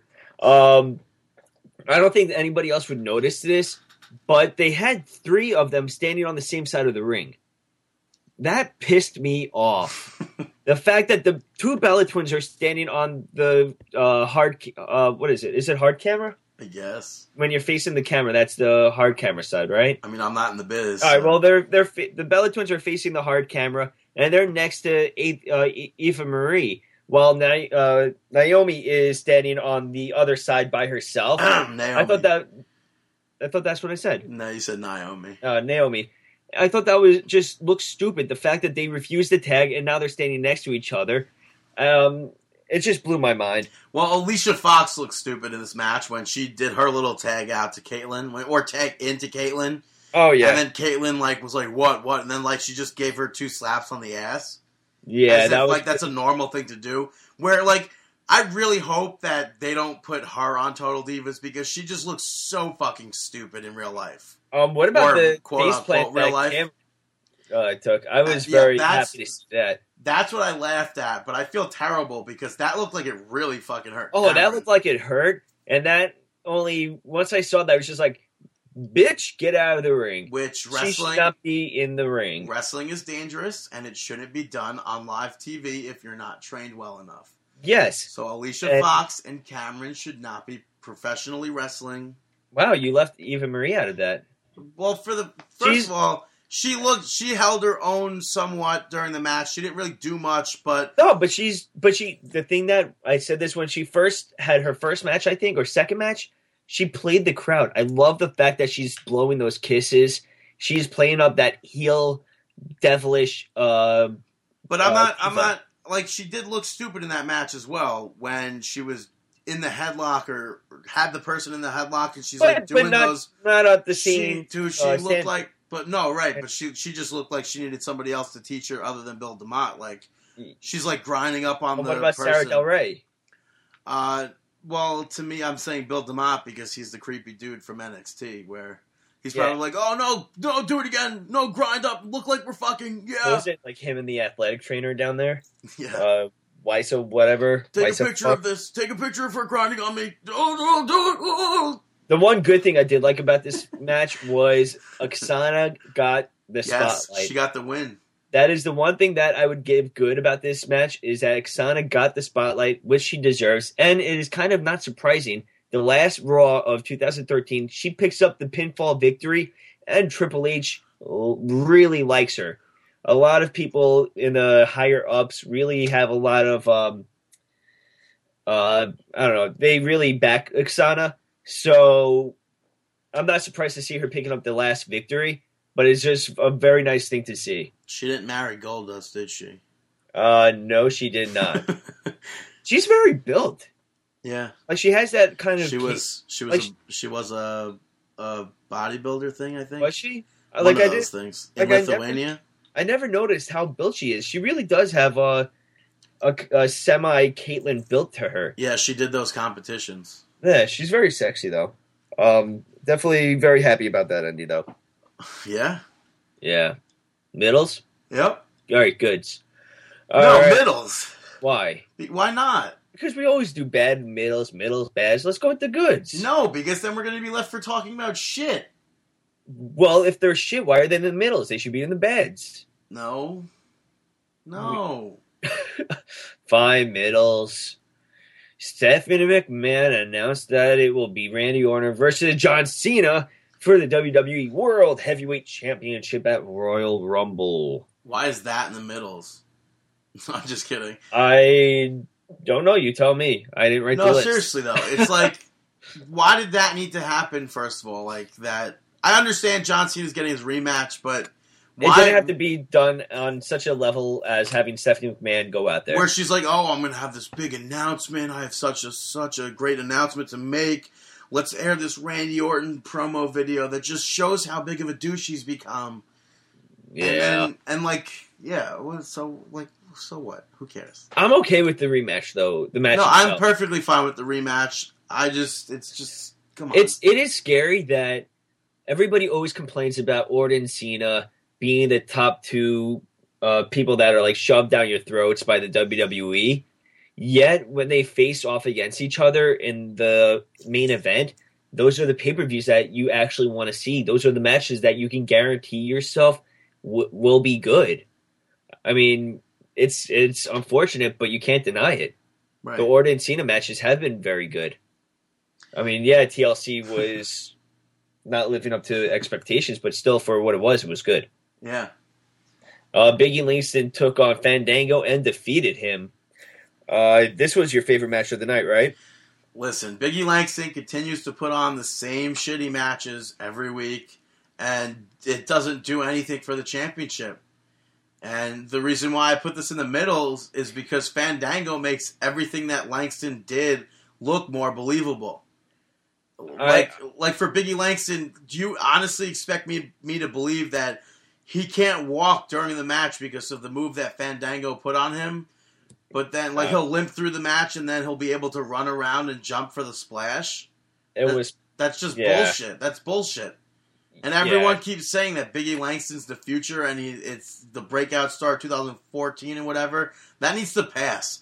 And he needs to drop the championship and just go away. yeah, he's not the breakout superstar of 2014. Just because he got the Intercontinental Championship doesn't make him a breakout superstar. But it's not That- no, it's not like that just no, means no. that he had playtime with no, no, Pat no, no, no, Patterson. no, no, no, no. It doesn't say that that's the reason why he's gonna. It's it's he's going to be a breakout superstar. Like oh, Biggie Langston's going to be the WWE World Heavyweight Championship. No champion. If he was the championship, that'd be weird. Yeah, who are you, Psycho Sid? Imagine that. Like Great Khali's like, I'm gonna wear you for a title belt. Just put him around. right? That was. Psycho Sid that said that. what that I'm gonna wear you like the championship. No, it said that uh, said that someone was the champion, that he was the championship, Oh, or something. Either him or Scott Steiner. They cut the best promos, obviously, but something also not believable was Great Khali Why is that not believable?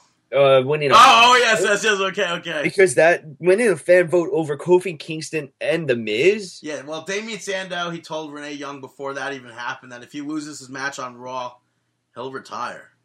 So I was hoping, I was like, yo, everybody better vote for Great Khali just so he can get another loss in 2013. To which everybody listened to me, I guess, and voted for Great Khali, and I mean, got another loss. Okay, Sandow versus Kofi would have been nice. Miz is still an asshole, um, and not in a good, not like a Anderson. Oh, not in a good way, not in a good Good asshole way. like yeah, like I was watching uh uh I'm not skipping ahead. Uh yeah, but it was bad. Sandow versus Khali bad. Ka- Khali, please go away. Nobody wants any of that. Go. Go Any away. of what, Dave? Of his matches. Nobody wants to watch any of that. Yeah. Uh, on to the goods. Finally, The Rock has come back. How could you not say that when you say it? Punk opens up Raw, talking about 2013, how it wasn't really his year, and putting it over the Shield. Yeah, he did say it was the Shield's year. Uh, and he said, "Oh, I want to challenge you, or whatever. He want, wants to talk to you right about now, or whatever." Or just then the, the Shield's music hit, and he kind of was like, "Oh, what are the coincidence?"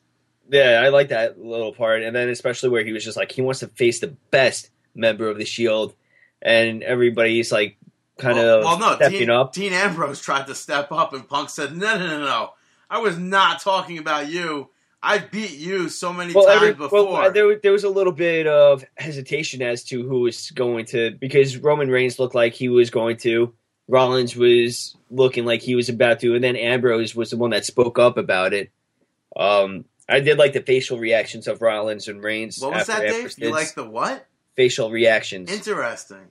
facial reactions. Facials and facial reactions are the same exact thing. Eh, So yeah, depends, depends on who you ask. But no, CM Punk. Especially yeah, when you get to my shame, and when you listen to Oh, my shameless plug, you'll. Why really, do you uh, always plug porn stars? You're like, come on, dude. But uh, CM Punk, I'm sick. yeah, are you? CM Punk told Dean Ambrose that he's beaten him so many times, and he's the weak link. He was talking to Seth Rollins and Roman Reigns, so then they they had like a little tiff, I guess you'd say, or whatever. I I was I thought that this was very interesting. Uh, the fact that the entire crowd was chanting Roman Reigns. Yeah, which That just leads awesome. to me saying I'm right, which I hate that I'm saying that because I don't want to be like a douchey kid who says like, "Oh, I'm right." What do you write about? How I said from the start, Roman Reigns breakout. Oh, this was you, just you. Yeah, Okay, You're like Seth Rollins is gonna have me. No, I didn't. Yeah, I actually went with Dean Ambrose, I went with Dean Ambrose, and then and then I switched over to Roman then I switched to Roman Reigns, Yeah, and then I got on a city bus and went to the Madison Square Garden. did you? What happened? I hitchhiked there. And what did? Where were you going? I went to see Don Muraco and Jimmy Superfly Snuka. In a cage match? No, surprisingly, it was just at the all-you-can-eat buffet there. Oh, gotcha. Yeah. Gotcha. Something else that all the fans got was Curtis Axel versus Dolph Ziggler. Uh, Ziggler took a huge bump over the top rope. I really like that. Yeah. Uh, where he got thrown right into the outside. I also like the bump that Curtis Axel took, the Irish whip into the second turnbuckle. It just looked really cool. it, it was like it was like a baseball slide kind of thing. Yeah, he he just like kind of like it was weird. He like dropped going forward into it. It was Yeah. weird. It was weird to see. Like I, I did rewatch that three times, I believe, or twice. I guess I watched it live and then twice. Yeah. But Um, Dolph yeah, Ziggler, Dolph Ziggler beat Curtis Axel, and just hopefully in 2014 we'll see both of them grow a lot more. wow. But Um, on to our wait, why wow? Huh? Why wow? You actually want to see? I don't know. Curtis Axel. Yeah, I don't want to see him just fade away. Like there's so much potential that could be there. Yeah, but the one thing that he doesn't have is the promo cutting skills that his dad did. Well, but we And don't know that very- really. We we really don't know that. We just see like we And, like- see what WWE gives us. But it's also what's unfortunate is that he gets compared to his dad so often, and I think that's going to be his his downfall. Is that he's not going to be able to live up to his father's. Uh, Listen, not everybody character? not everybody could swat gum from their mouth. Not everybody could flip the pen and catch it.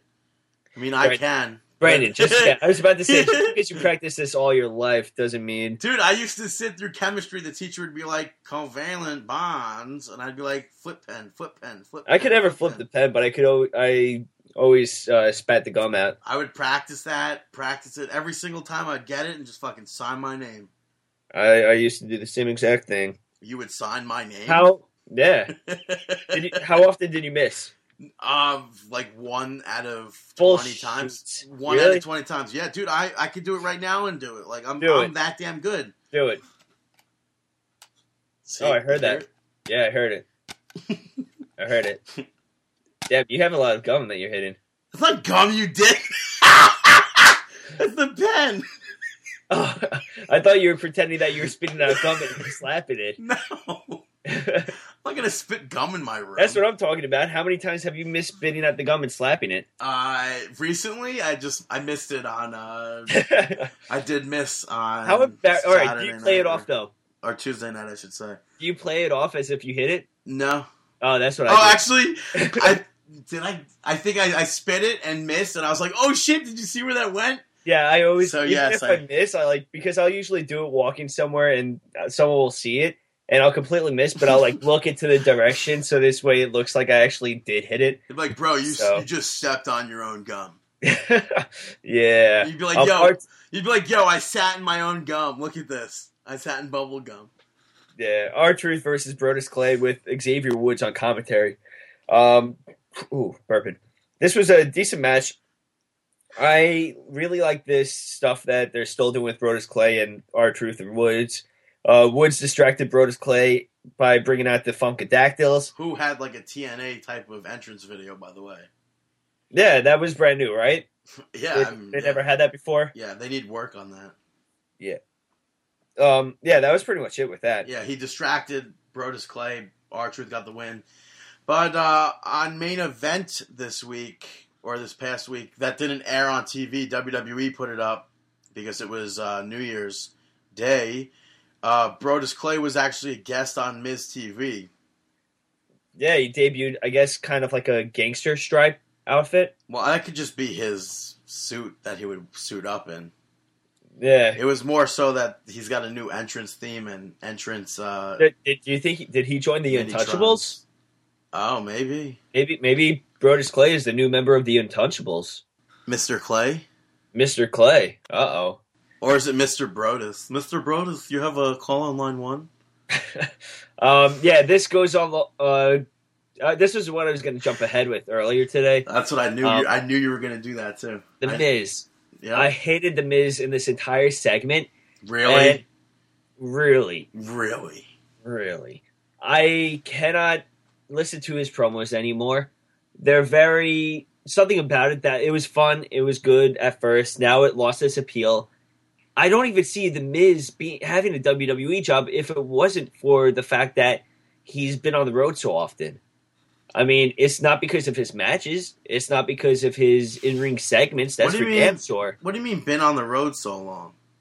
Well, which Or for with- so much. like like uh, media appearances and Okay. stuff. Okay. Because usually he's the one doing the media appearances. Yeah, no, no, I got you. I understood. Yeah.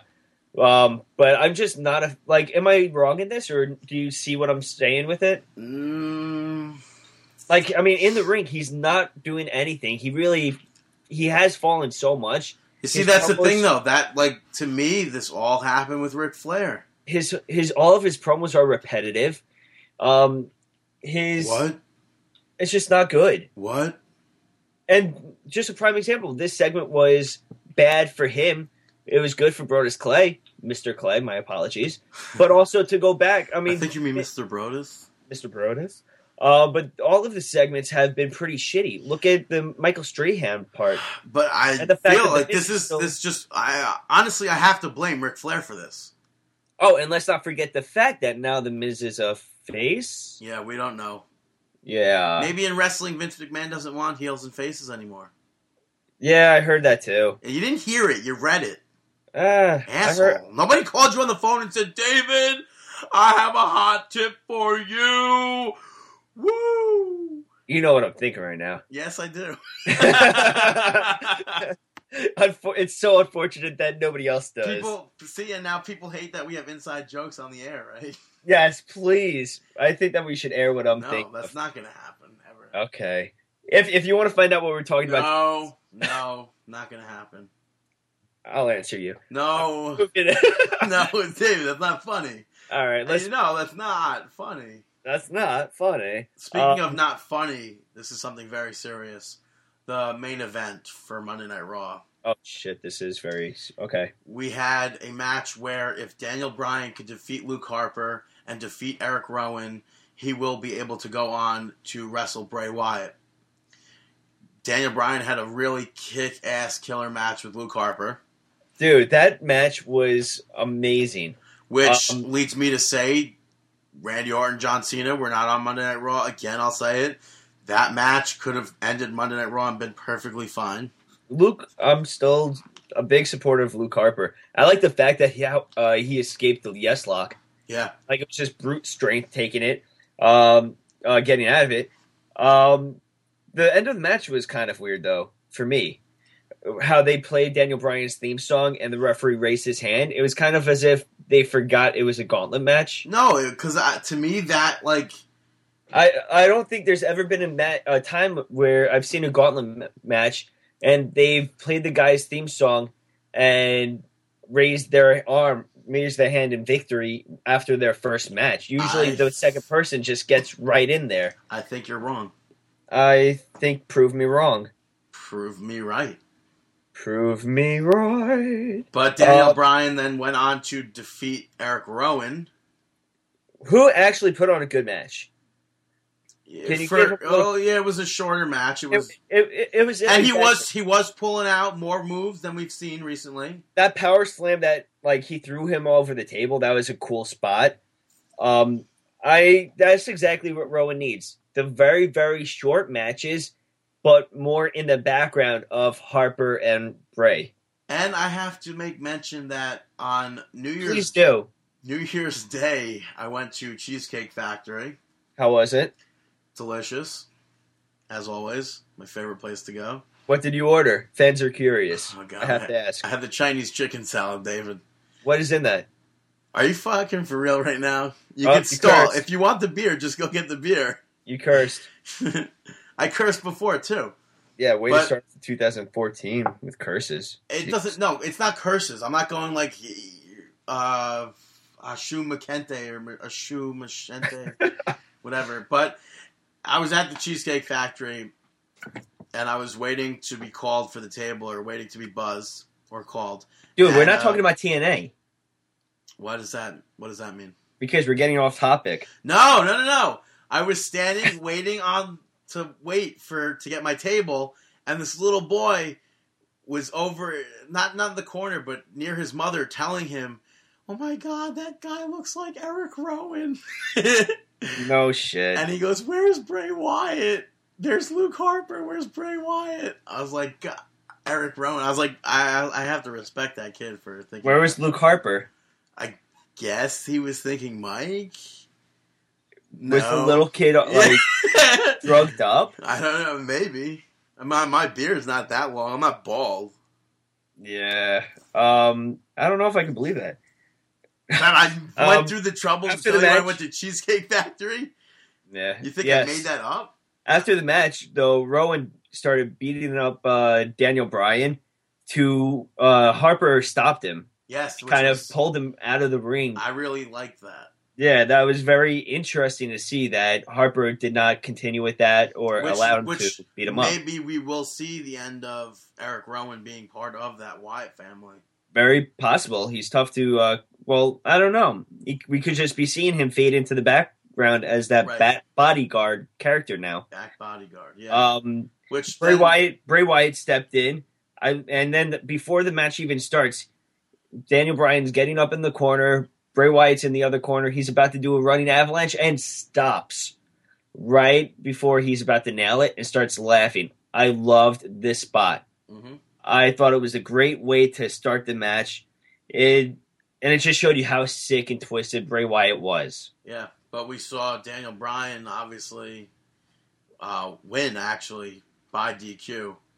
Yeah, Bray Wyatt turned his back Which- uh, Daniel Bryan and then got the crappy out of it. I mean, we I over the past bunch of months, we always see these like a lot, a lot, a lot of DQ finishes, but I'm fine with this one because the Wyatts, when they got involved, they attacked him. Whatever. Daniel Bryan ended up saying that Bray has been right all along. yeah, um, this that- entire That the authority doesn't listen to the people, and he's sick of it. So Yeah. he's going to join Bray and the rest of the Wyatt family. Like I love the entire promo from Bray Wyatt saying how it could be different, how he was singing, and uh, then Daniel Bryan, like you said, was saying how no matter the cheers, the matches that he wins, the machine won't let him win. Right. Um, and I love the end, like kind of the acceptance part. Bray Wyatt accepting him, Daniel Bryan accepting Bray Wyatt, was where Daniel uh, Bray Wyatt had his arms out. Daniel Bryan put his arms out uh, while he was on his knees. It was kind of cool, and they got nailed with the Sister Abigail. Yeah. It was kind of like in my eyes when he hit the Sister Abigail. Oh no! What? what is that word that I'm thinking of? It's so. St- um, what's that religious word where?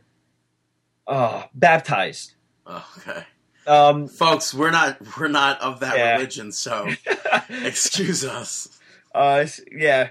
So when he was like, it was kind of like he was being baptized, Yeah, I could see where that. all of his sins, all of Daniel Bryan's sins, were washed away with that sister Abigail, and then that even um, further, I saw that baptism take place as Luke Harper and Eric Rowan kind of carried uh carried Daniel Bryan on their shoulder. to me, that was kind of. Jesus like.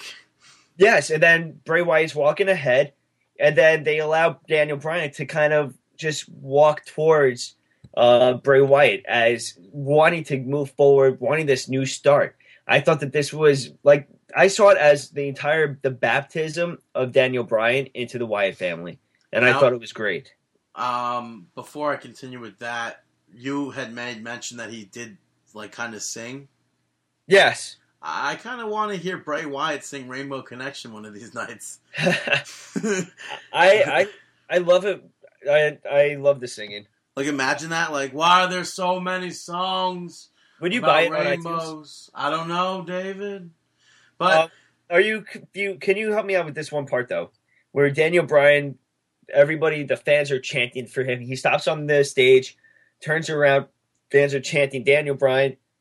Then something snaps in him. He gets very angry, very angry. He starts to lick his lips a lot, sticking the tongue out a lot, kind of like what uh Luke Harper does on occasion. Uh, very weird. Just gets very like hulks up, and then just relaxes eases down. What do you think that's all about? I mean, it, it kind of was like he's finally just accepting it. Like he, he's holding back that like I don't know. Maybe the fact that the cheering and the Daniel Bryan's chants have been happening for so long and that anger was just his frustration that he gets chanted this much and this loud and they support him that much, yet the machine he cannot get past that machine. So maybe that's why he got so angry because he was starting to realize that he cannot defeat the machine with those chants. He loves those chants, but it got him so angry he cannot defeat the machine without the Wyatt family and Bray Wyatt's uh, leadership. Are you going for a hat trick on that? Possibly. Did I score? No. There's Um, no hat trick. But a lot of fans after Monday Night Raw went off the air were saying how this buried completely, completely, completely buried Daniel Bryan. And to those fans, No, I don't curse. Don't curse. Don't say. say, have a nice day. I just I don't understand why they think that.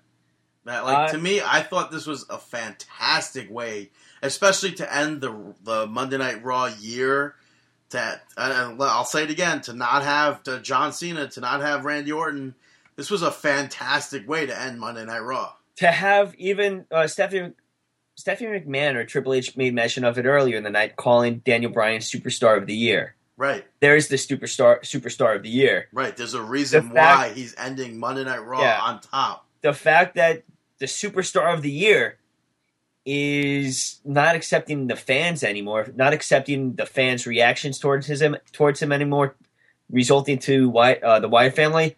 I think that's that's amazing. That's something that we haven't seen in a long time. Um, if you're a, li- a listener and you didn't like the end of Raw, please let us know. Write in to us, comment on this episode. If you don't want to comment on the episode, uh, go to Facebook, facebook.com slash marking out, and let us know because I'm actually, like Brandon, curious why you didn't like it.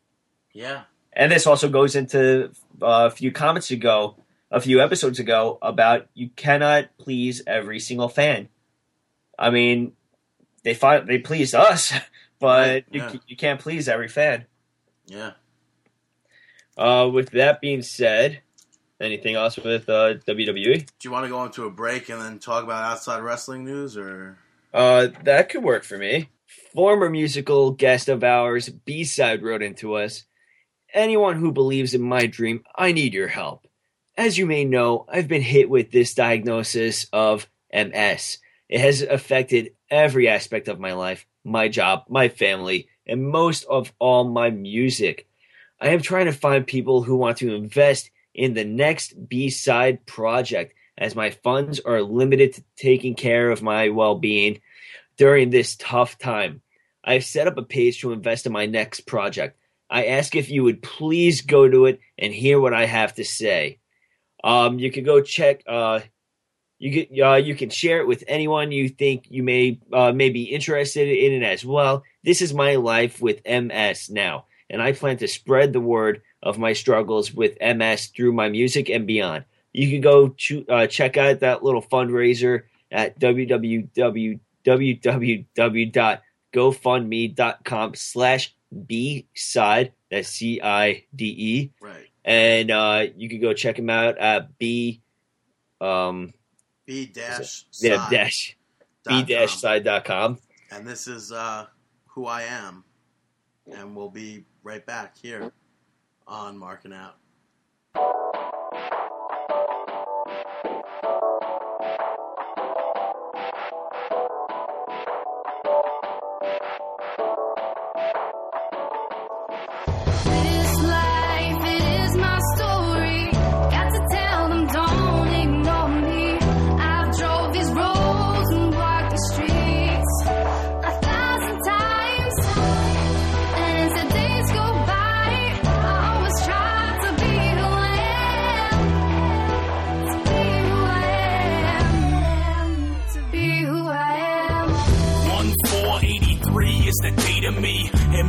Things have shaped my life as to who I be. I never thought as the years passed by that I would see all I've seen with my own two eyes. I'm understanding more and more. Looking at my parents, now they're back together, and it's all been apparent. I know they really loved each other, and me and my brother, but they couldn't live together for years. With the struggle, I got to vent my frustrations through the tracks I was making, and it was therapy for me. But now I'm done with the hating. My father's been an inspiration. It ain't no debating he was gone and now he's back, and I'm loving the greatness. I see so much of me in him, and much of him in me, and he will tell you the same. And that's how it's gonna be. So to my father and mother, and my one and only brother, I love all you guys, and we'll always have each other. This life,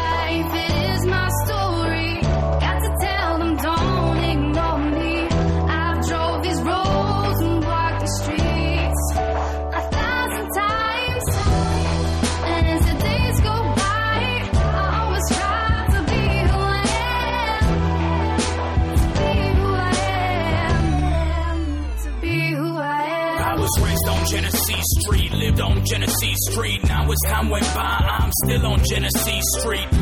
Ain't on there, am I making you proud? I'm feeling tears go down my face as I'm writing this now. I hope you made it to heaven. I know you made it to heaven. I feel your presence right now, and it's more than a blessing. I make this promise to you. I'll buy the double 15 with the first million I make. It's a reachable dream. So the message that I bring might not always be clean, but I try and reach the few who will listen to me. They say your music's really dope. That's a God given talent. Don't you ever quit it. This and you'll take over the planet. When the going gets tough, the tough keep going. And that's a proven fact to me. Cause every day I've been showing all my strength in this business. I'm calling music. I don't. I call it feeling, call it hope, call it emotion, call it dope. dope. This life, is my story.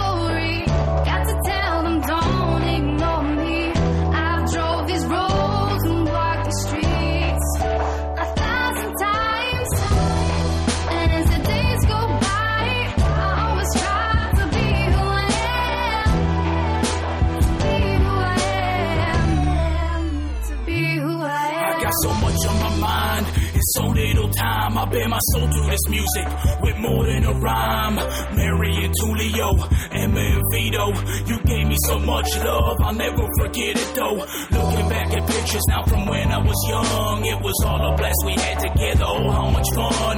My grandparents were awesome, so ahead of their time. I wish I knew them now so I could buy 'em some wine. I would have a glass with you, but now I toast to you. Take the glass and hold it up, and I will say salute. One day I'll be married with kids of my own. All the values you instilled in me will all be passed on. I love being Italian. I'm proud of my heritage. No one can take that away. I'm never embarrassed of it. Just know I'm doing good, making something of my life. And I know that you can see me, cause I can feel it at night.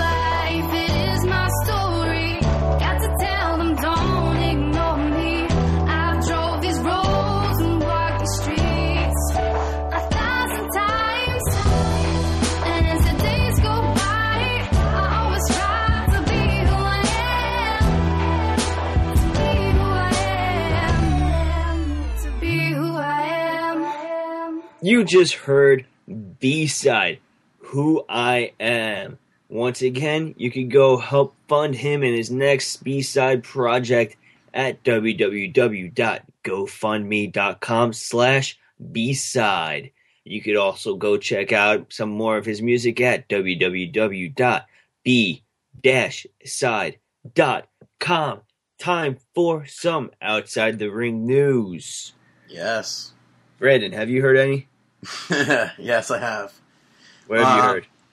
Well, first, well, let me start off by saying that uh, next week on Tuesday, Tuesday the Seventh. seventh, I believe the next bunch of downloadable content for WWE 2K14, the last batch, will be available with Bruno Sammartino, Dusty Rhodes, Rick Rude, Jake the Snake Roberts, and uh, all the WWE the superstar heads that they're having more of.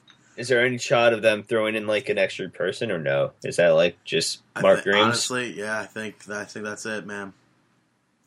But it was cool. They released the video of uh, Bruno Sammartino today on Friday, and I'm pretty sure he's got a bunch of new moves. So he's got his back breaker and everything. And I'm pretty positive that is one wrestler that not many people will be using. I kind of feel like he'll be one of the people that might be like fun to wrestle with, like Yoko. Yeah, that's true. of. That's true. Um, have you seen? Have you heard about? Apparently, they want to. They're going. The WWE Network will feature Chris Benoit matches. And rightfully so. Yeah, definitely, rightfully so. Uh, soul. Uh, yeah, rightfully so. Somebody so. wants Kalisto to wrestle on Raw. uh, Chris Benoit footage will be played on the WWE Network with a disclaimer. which is so- stupid. That's dumb to me. Yeah, you're kind of giving uh, the Chris Benoit like the footage some sort of meaning by putting a disclaimer in front of it. Right. But honestly, if that's the only way to that you will play Chris Benoit footage, fine, whatever. Be my guess. That's funny. Great, Um, great pun, Dave. Yeah, yeah. WWE Developmental. Uh, apparently, they have some classes taking place.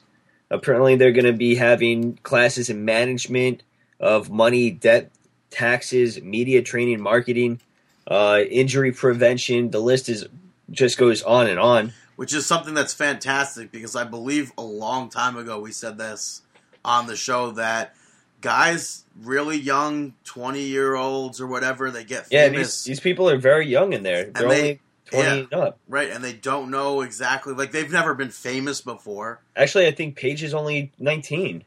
right something like that or Yeah, she- she nineteen be- or twenty. but like these guys and girls have never been famous before so we've said this that classes on money management classes on actually how to be famous could help a Yeah. shitload and it could prevent a lot of stuff And I'm sure that this this goes back with uh uh with Aaron uh talking about Triple H a few episodes back. I wouldn't I don't know if this would happen if Triple H wasn't in charge.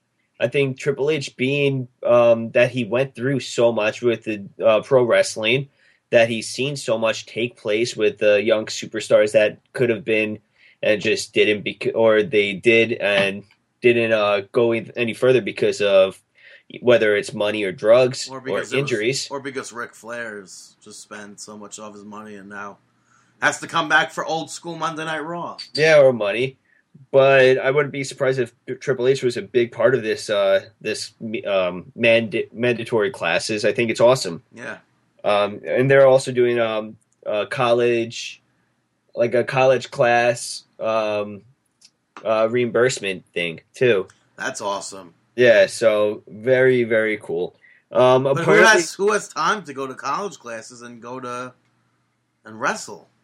I'm I'm, I'm sure it's Wrestle a, for abbreviated WWE abbreviated courses or possibly online courses, but I, I'm not too sure about too much of it. Uh, Big Show was supposed to end 2013 on top. Take he was supposed to defeat Triple H, Randy Orton, and then lose to Brock Lesnar. Thank God, and none of that happened. Yeah. Although, Um, like I said, I think Big Show should have done like one- that. yeah. That should have been the one with Brock Lesnar instead of Mark Henry. yeah. Um. All right. Uh, let's talk about Mae Young a little bit. Yeah. Uh, unfortunately, uh, she was in the hospital during Christmas. Uh, I don't know about during Christmas, but during uh, late December, Mae Young was in the hospital. She was released on December 30th, but released into hospice care. Um, this is an unfortunate, unfortunate position right now, and hopefully everything is well with Mae Young and uh, she can have some sort of recovery. I guess. Yeah, she's been a real, real trooper throughout her whole career. Yeah, she was even going to be on the. Oh, we didn't even talk about the old school Raw next week. There we go. We are continuing this second half. I think. Uh, I, I think. Uh, I think she might be the only professional wrestler to ever have wrestled in nine decades. I think. Does that make sense? Uh, or or no, eight it- decades? it makes sense. I mean, it's possible. I'm not going to say no. I think she Uh, debuted in '39. So Jeez. yeah, I think Uh, that's when. So The American Pitbulls will not be getting signed by Triple H or the WWE. Uh, apparently, Triple H is not a supporter of them, as you could have guessed. And they also, I guess, after there was a spot where Davey Richards landed or came very close to landing on his neck, I don't think he, I mean, he came close, but he didn't land. Uh, Triple H or the referee called the match off, telling them to take it home, and they did not. They continued the match, and that put them in hot water. So most likely they will not be getting signed. Do you buy this, Brandon? uh, For this because we saw we watched this on replay even, and we saw that he didn't even land on that neck. Do you think that they're playing up for something? I I don't want that to be true. I don't want that to be. I mean, you're not American uh, Pitbull fans, but I mean, do you see this actually being true? Yeah, I could see it being true if you disobey orders. But who's to say that he actually that orders were actually given about it? Dirt sheets. Yeah, exactly. right. um, you mean news sites? yeah, sorry, news sites. um, all right, let's talk about. Well, also, um, Batista. He's going to be making his return on the twentieth. Uh, apparently, it's going to be a two-year deal. Who's excited for a two-year Batista deal? Just Yeah? kidding. No, absolutely. Uh, you know, I, I'm I'm okay with it, but unfortunately, it's going to take the spotlight from so many people that could be up there. like I said, I'm fine with Brock Lesnar and Batista making their returns as long as it's not main event matches. I don't want to see. Yep, I, don't want to see the main event of Elimination Chamber be Brock Lesnar versus Batista versus Randy Orton versus John Cena versus I don't know Big Show and But I also don't want to see them going over younger talent. right. I want to see Dolph Ziggler get wins over Brock Lesnar or Batista Yes, or something. but they're like not going to agree to that. No, of course not. So Because they're of like- egotistical fucking bitches that like yeah, they left for a reason. Yep, that's a fact. Um, let's talk about WrestleMania a little bit. WrestleMania is around the corner. They're talking John Cena versus Bray Wyatt as one of the few matches. Which Um, I mean, we didn't we hear that months ago? Yeah, we heard it months ago, Which and then now the, now is kind was- of starting to make sense. yeah, it was dropped for a little bit. But now after Monday Night Raw, I mean, I could easily see John Cena stepping in there to try to uh, save Daniel Bryan from the grasp of Bray Wyatt and Dude, step in there and face Bray Wyatt. Imagine the promos that could happen between those two. I think it would be epic. This could really make Bray Wyatt and the Wyatt family into uh, into stars. Yeah. Um, and I think the match itself of John Cena versus Bray Wyatt would be very entertaining. But I mean, that's if that happens because there's If other other matches circulating around John Cena happening. Go into those matches for me. I mean, John Cena. A lot. I don't know. Obviously, I have no idea what's what, true or not true. But they're saying John Cena could possibly end up facing Hulk Hogan. They're Yeah, saying They're saying John Cena could end up teaming up with Hulk Hogan to take on the Real Americans. I also saw that uh, John Cena could team up with Hogan to take on Rowdy Roddy Piper and Yeah. uh, an unnamed opponent. I also saw that Hulk Hogan could be teaming up with Roddy Piper to take on the Real Americans. I also saw that they'd be interested in seeing Hulk Hogan versus Roddy Piper as sort of a WrestleMania 1 to WrestleMania 30 type of. Yeah, like a Legends match. Which, honestly, yes, that Uh, takes no. away Yeah, I wouldn't want to see younger. it. But, but just for the. You see, that's what gets me, though. It's nostalgia. Leave that for the independent scene. Dude, I don't. Wrestle- it's going to take it's- away. It's, but I, I understand that it'll take it. You know, for a fact, it's away. not going to have the same impact that it did when it originally was. It's going to end But- up being a bathroom break. A bathroom No, but if they can get the right people involved and have the right things happen, like if they're break. having, so, listen, so we're not talking one on one. no, no, if they do in fact have Hulk Hogan versus Roddy Piper in a one-on-one match, they better damn well have uh, Bob Orton, uh, Mr. Wonderful, and Jimmy Snuka and Mr. Why? T out there. I, it's just something that thirty years later or twenty-nine 30 years, years. later. Why not? No, I was going to say why not 50 years later, but they're not going to last to 50 years later. Yeah, well, 30 years later, come on. Nobody wants to see that. It's not. no, no, no. Of course, anymore. nobody, nobody does want to see it. But if I'd rather I'd rather see one of these guys team up to take. I would rather see them take on the real Americans. I'd rather see. I would rather see John Cena versus Hulk Hogan as opposed to Piper versus Hogan. But all I'm is simply saying that if it were to happen, If it were to happen, I wouldn't. You know what? I wouldn't care what they put on with that match because I would not be watching it. yeah, you would. No, You're I would watching not be. WrestleMania. Huh? You're gonna watch WrestleMania. I don't mind walking away from it. Uh, speaking of walking away from it, uh, Ultimate Warrior is a huge, heavily rumored superstar name to be inducted to the WWE Hall of Fame for 2014. And they said that he could possibly have some sort of involvement in WrestleMania 30. I don't know if I would believe the involvement part, but Oh, I could as, see- as I could the see Hall Ultimate- Fame, I could see it. I could see Ultimate Warrior running down to the ring and sprinting and being out of breath and just Yeah. screaming. Which It brings me to another thing about Ultimate Warrior. There's a there. Did you see anything about people selling his stuff on eBay at all? Mm, Yeah, Well, did you like read into that? no. Where apparently he's trying to get money, like full money plus Yeah, but then I read that that was uh, fake. a farce. Yeah, that was not true. That was not a true Wow. statement. You're, we could see that being true, though, right? I think it's sh- I think it's stupid.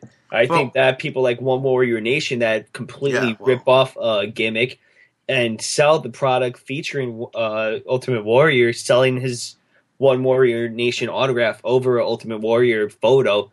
I think now that is uh, possibly a lawsuit right there. Right. but as per eBay, I don't see any problem with it. Um, maybe unless they, uh, it's not a WWE owned product or a product that they bought. If it's like a product that they actually made, like an Ultimate Warrior uh, T-shirt that they printed themselves, But if it's like a I custom, if it's Yeah, a if it's custom, custom. figure, though, like Custom figure, I I could see that too. that's bullshit. I can see custom figures, That's anything custom made. If I oh, I lawsuit. painted, I painted this picture of Ultimate Warrior. I can't fucking sell it. Who the No. fuck are you? I painted this picture of Jesus. Am I allowed to sell it? No, Jesus says up yours. No, Yeah, doesn't sure. work. Doesn't fly that way. Yeah, okay. I don't think anybody's gonna be pissed. I don't think, I don't think anyone. I don't think Bill Cosby's coming after me if I paint the picture of him and try and sell it. He's like, no, I need to have a ten percent cut of your picture profit. To do do. Um, also, another talking about Bill Cosby, Undertaker will be uh, is coming up a lot in WrestleMania discussion. He's like, Undertaker, do you plan on having a wife, a kid, a girlfriend? Here's your money, and you are down to this. Keep working WrestleMania. But the problem with working WrestleMania is that Undertaker's willing to work, but a rumored opponent, Brock Lesnar, is not willing to work it. Um, he, Undertaker not usually, to, Brock's not willing to work it. yeah. Uh, let me finish though. Is he gonna Under- flip his turn his flip? Yeah, No. whatever. Uh, Undertaker apparently Undertaker enjoys preparing for his matches, like actually running through his matches in the ring with other superst with the his opponent. He likes to actually go through the matches, and nobody sees Brock Lesnar being uh, that flexible to uh, meet him in the ring to actually go over everything. That's interesting. Plus, we've seen a recent picture of Undertaker's surface, and Undertaker looks But completely. nah, but he looks like that always before WrestleMania. no, this time, yes, he dude, does. No, he dude, looks he sick. dude, he always looks like that before No. WrestleMania. Yes, one hundred percent. And Last people time he always, looked- no, that one where he was bald. forget. where he was bald on that ship. I did not forget because I remember the picture of him standing on the uh, the little boating ship, the boat, uh, little boat, wearing his uh, where he was bald. Um, he was he did not look sick in this one. could be the, in the- this one, it could he- be the color of the picture. It could be what the how much light was exposed. All right, but even still, he looks sick. And the and the the rumors that are going around that Brock Lesnar is such great condition that he'll just make Undertaker look so bad in the match that it's not gonna, even going to work. So another match that they're talking is Undertaker versus Sheamus. What? as yeah, Sheamus returning as a heel. Um, but Undertaker spoke up to WWE, and man, that they that he wants to face at WrestleMania 30 is Daniel Bryan. How about that?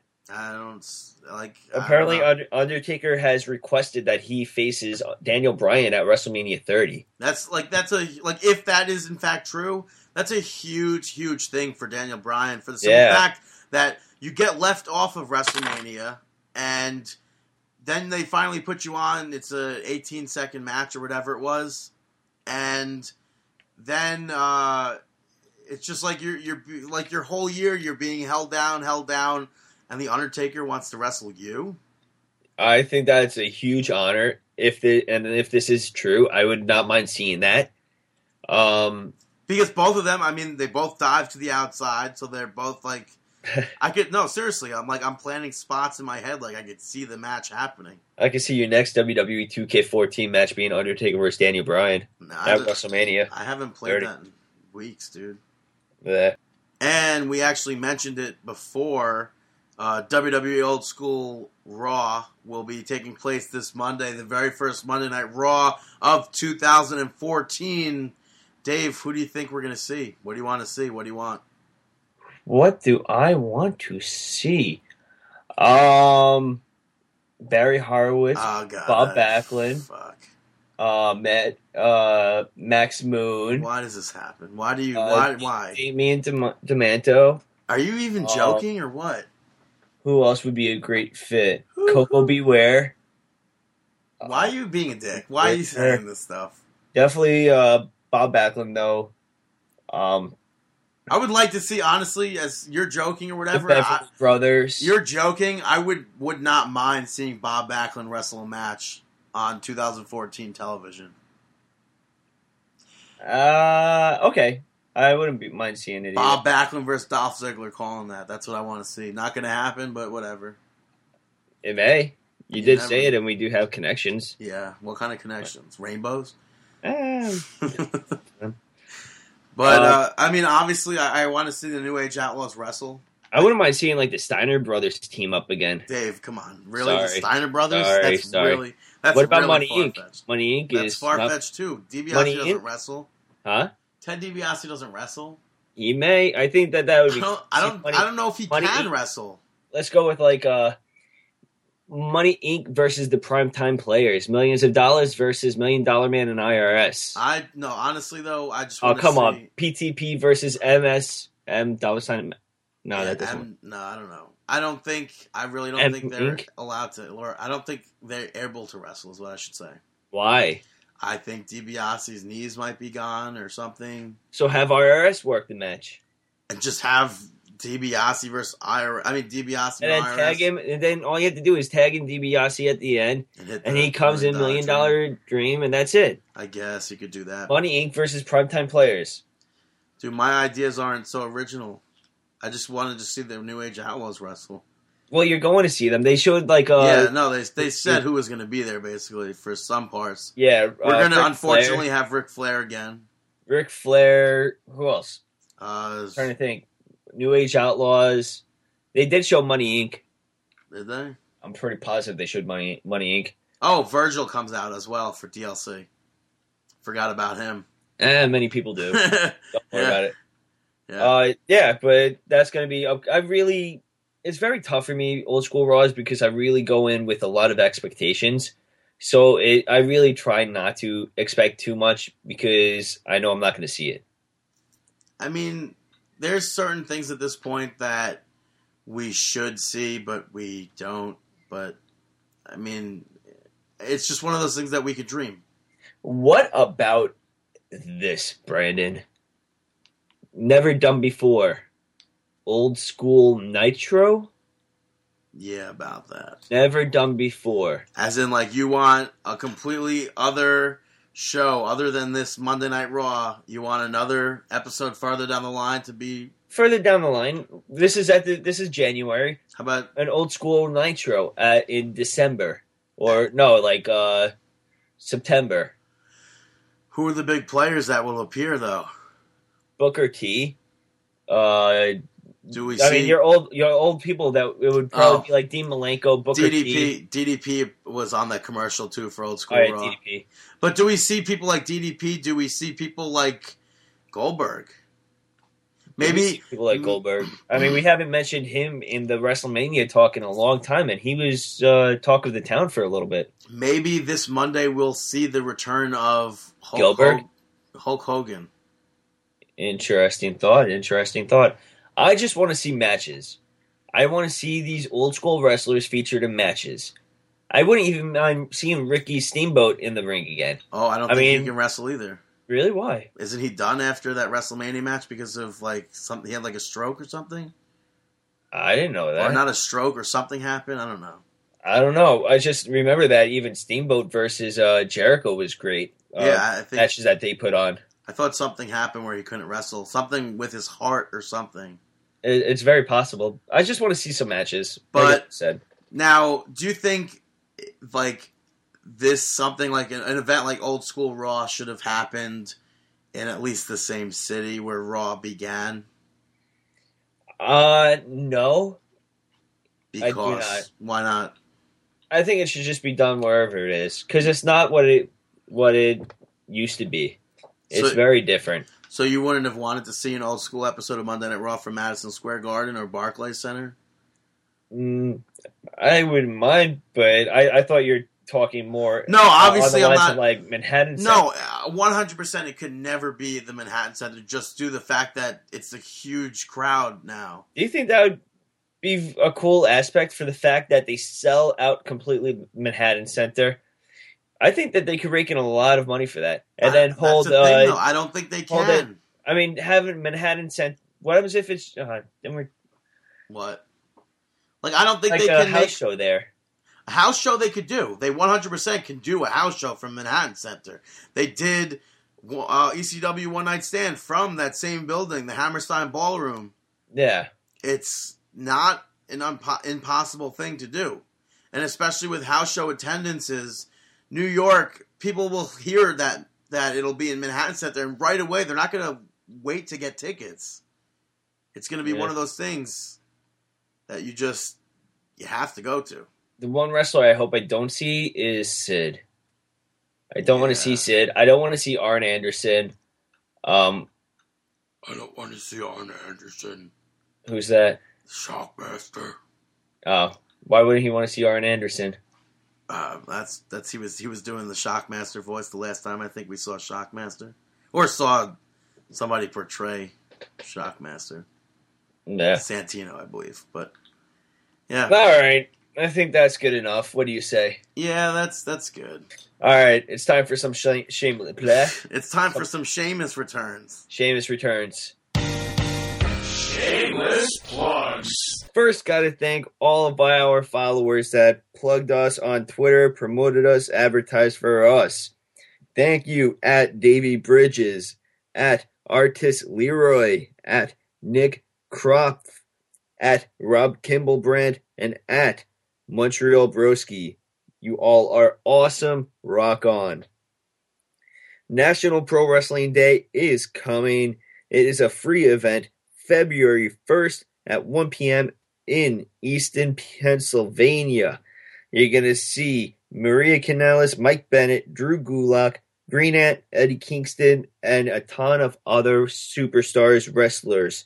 Uh, more to be announced. You could go follow their updates at nationalprowrestlingday.com. And it's a free event worth checking out. Also, Brandon's favorite actress out there, Siri. Uh, you Yeah, can go okay. follow fuck her. you. All right, Mick Foley's favorite actress, Siri at Siri porn star. Uh, she's actually in the runnings right now for an AVN award, uh, AVN Award 2014 for best boobs. So head over. You can type in vote for Siri S I R I dot com and go vote for her. You could also go to the AVN Awards.avn dot com and vote for Siri for best boobs. Um, it's actually going to be a full, pretty much a few days uh, event of the Adult Entertainment Expo Splash 2014 in Las Vegas at the Hard Rock Hotel uh, from January 15th to January 18th. So yeah, support Siri, and if you don't know this, she's a huge Mick Foley mark. Um, Brandon, you got any uh, whatever you do? Brandon, shoutouts. Robert De Niro. Wanna fuck me? First shout out goes to the Max feature on Netflix. It asks you questions, and based on your answers that you give, it suggests something to watch, and it's almost always something that I've never seen, and I take the chance to watch it, and I enjoy it. So uh, if you don't have Netflix, it's a damn good thing to have. It's awesome. It's really Have, has it suggest, suggested uh, Star Wars to you yet? Nah, you know, I don't think Star Wars is actually one of the movies that are on uh on Netflix, but it's funny you say that because it that's why I added specifically the line that says almost always correct because uh, it, it suggested I watch Transformers. Yeah. No thanks. Although I it, it suggested I watch that that show on the CW, the Carrie Diaries, which is the prequel to Sex and the City. Man, I'm Yeah. hooked. I'm freaking hooked, man. Really? Yeah, That's funny. that chick is hot. Second, anti shout out for the second week in a row will go to WWE Shop. Uh, they said they will. They're they're gonna send me out the the new Alberto Del Rio, another Alberto Del Rio autographed WrestleMania 29 plaque. And what happened? They guaranteed me that it wouldn't have any certificate of authenticity from SummerSlam 2011. And boy, were they fucking right. Because it's not the Del Rio plaque. They sent me the Dolph Ziggler plaque from the night after WrestleMania. Even though the email says it's Del Rio. But to me, at this point, WWE Shop's just an absolute fucking joke. I can't get a straight answer from them. I Marky like tweeted to Triple H and Stephanie McMahon, got no response. Didn't really expect to get a response from them, but what are you gonna do? Now I have that those two plaques.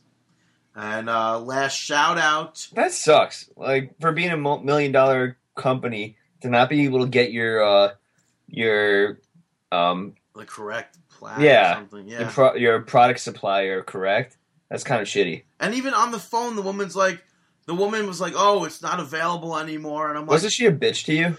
"Well, I'm saying like, I, she wasn't like a bitch or anything, but like the woman that no, I was." podcast. Call her out. the woman that I was speaking to um, told me that she spoke to her supervisor and she said there's absolutely no way that there's a certificate of authenticity on the back of the Del Rio plaques. I have it in my fucking house with the authenticity thing on it from SummerSlam 2011, so that's a bullshit statement to begin with. So then she was able to transfer me to a supervisor, which still, by the way, never got a, a- a phone call back. It's been a month. 24, 48, 96 or whatever. Still never got calls back.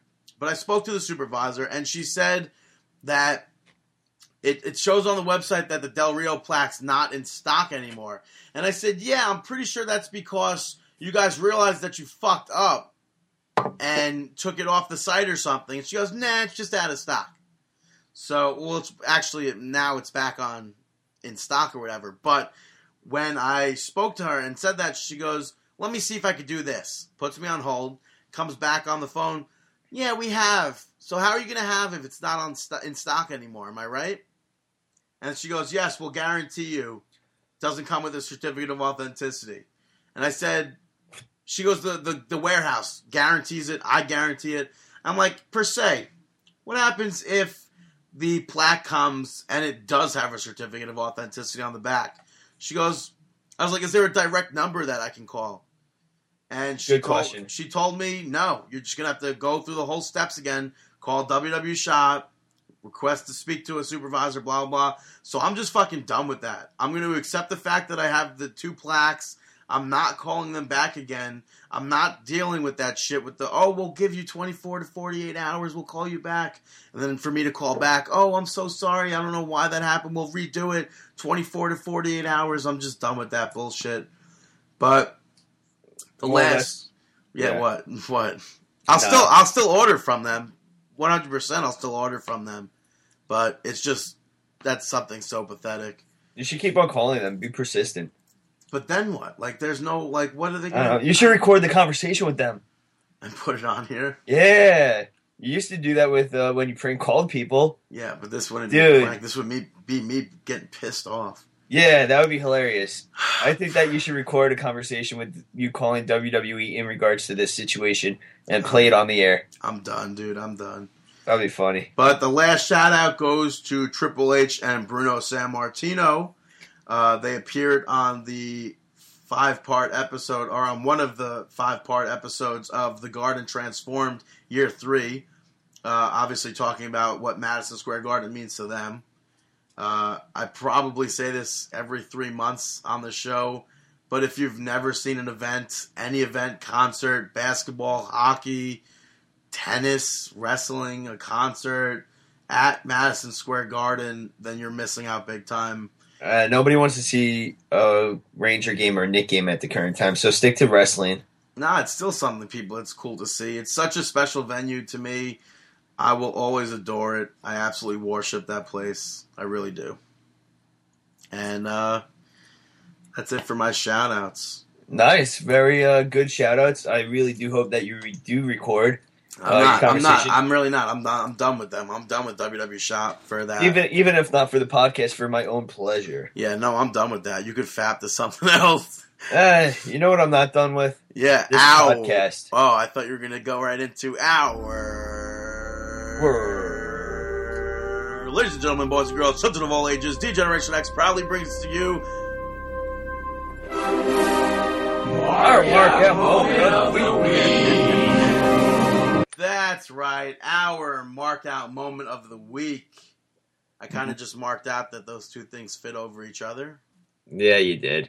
Uh, can I take this one? Sure. All right. Well, uh, one of the local delis actually, I had a week. They usually, like every deli, you have a weekly special, and this week they're closing, unfortunately. And one of their last sandwiches on the menu is called the Balls Mahoney. Ew, really? Um, yeah, when I first saw this, I marked out. I was just like, "Is that about the pro wrestler?" And then I remembered my memories of Balls Mahoney. Does it come with green French fries on it? Yeah, I was just like, yeah, maybe that's one thing I would never order in my entire life. So I marked out for a slight second just from seeing something pro wrestling related to food, I guess. What was But- the sandwich? I don't even recall. I don't even recall. No clue. That's a weird. That's a weird person to name a sandwich after. I don't even know if it was intentional. I mean, I don't know what else. What else is Balls Mahoney? Yeah, I really don't know. You know, did you did you watch that that preview clip of the shoot interview or whatever that I sent a while ago with with balls? What? They had like a new shoot interview or something, No. and they watched the clip from Pro Wrestling Syndicate from March 2012 of him throwing up, Uh huh. and he's like, "Oh no, it was just um, oh what did he say? He he changed it or something where he he ended up saying that it was something else when originally like he told everyone that it was the bad food or that he ate or something." But now he changed it up again. It's like, come on, dude, you were fucking You're a liar. You're. No, I swear. No, I swear, David, I'm not lying. I'm not lying. Give me money. Buy my autograph, please. I What? need to buy some meth. Who was that? Blue Meanie? Yeah. yes, but thank you for that mark out moment of the week.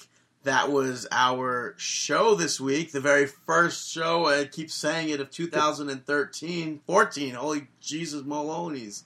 Jesus Maloney's is right. Um, if and talking about Jesus Maloney's, if you have any uh, mark out moment of the weeks that happened during your uh, week, uh, feel free to submit it. Maybe you'll hear it on the podcast.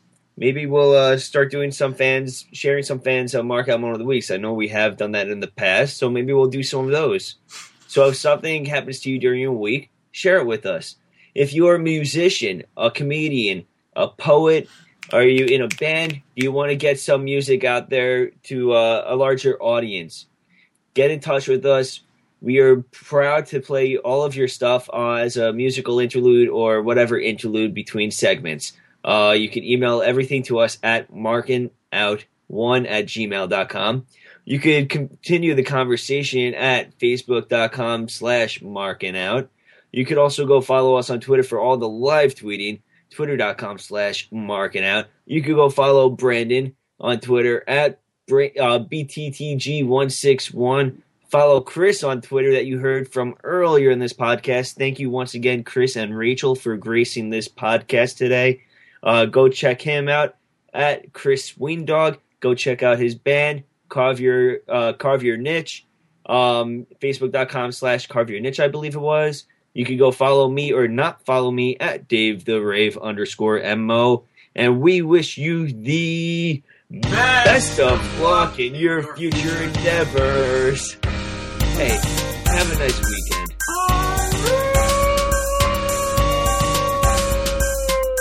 Stay classy.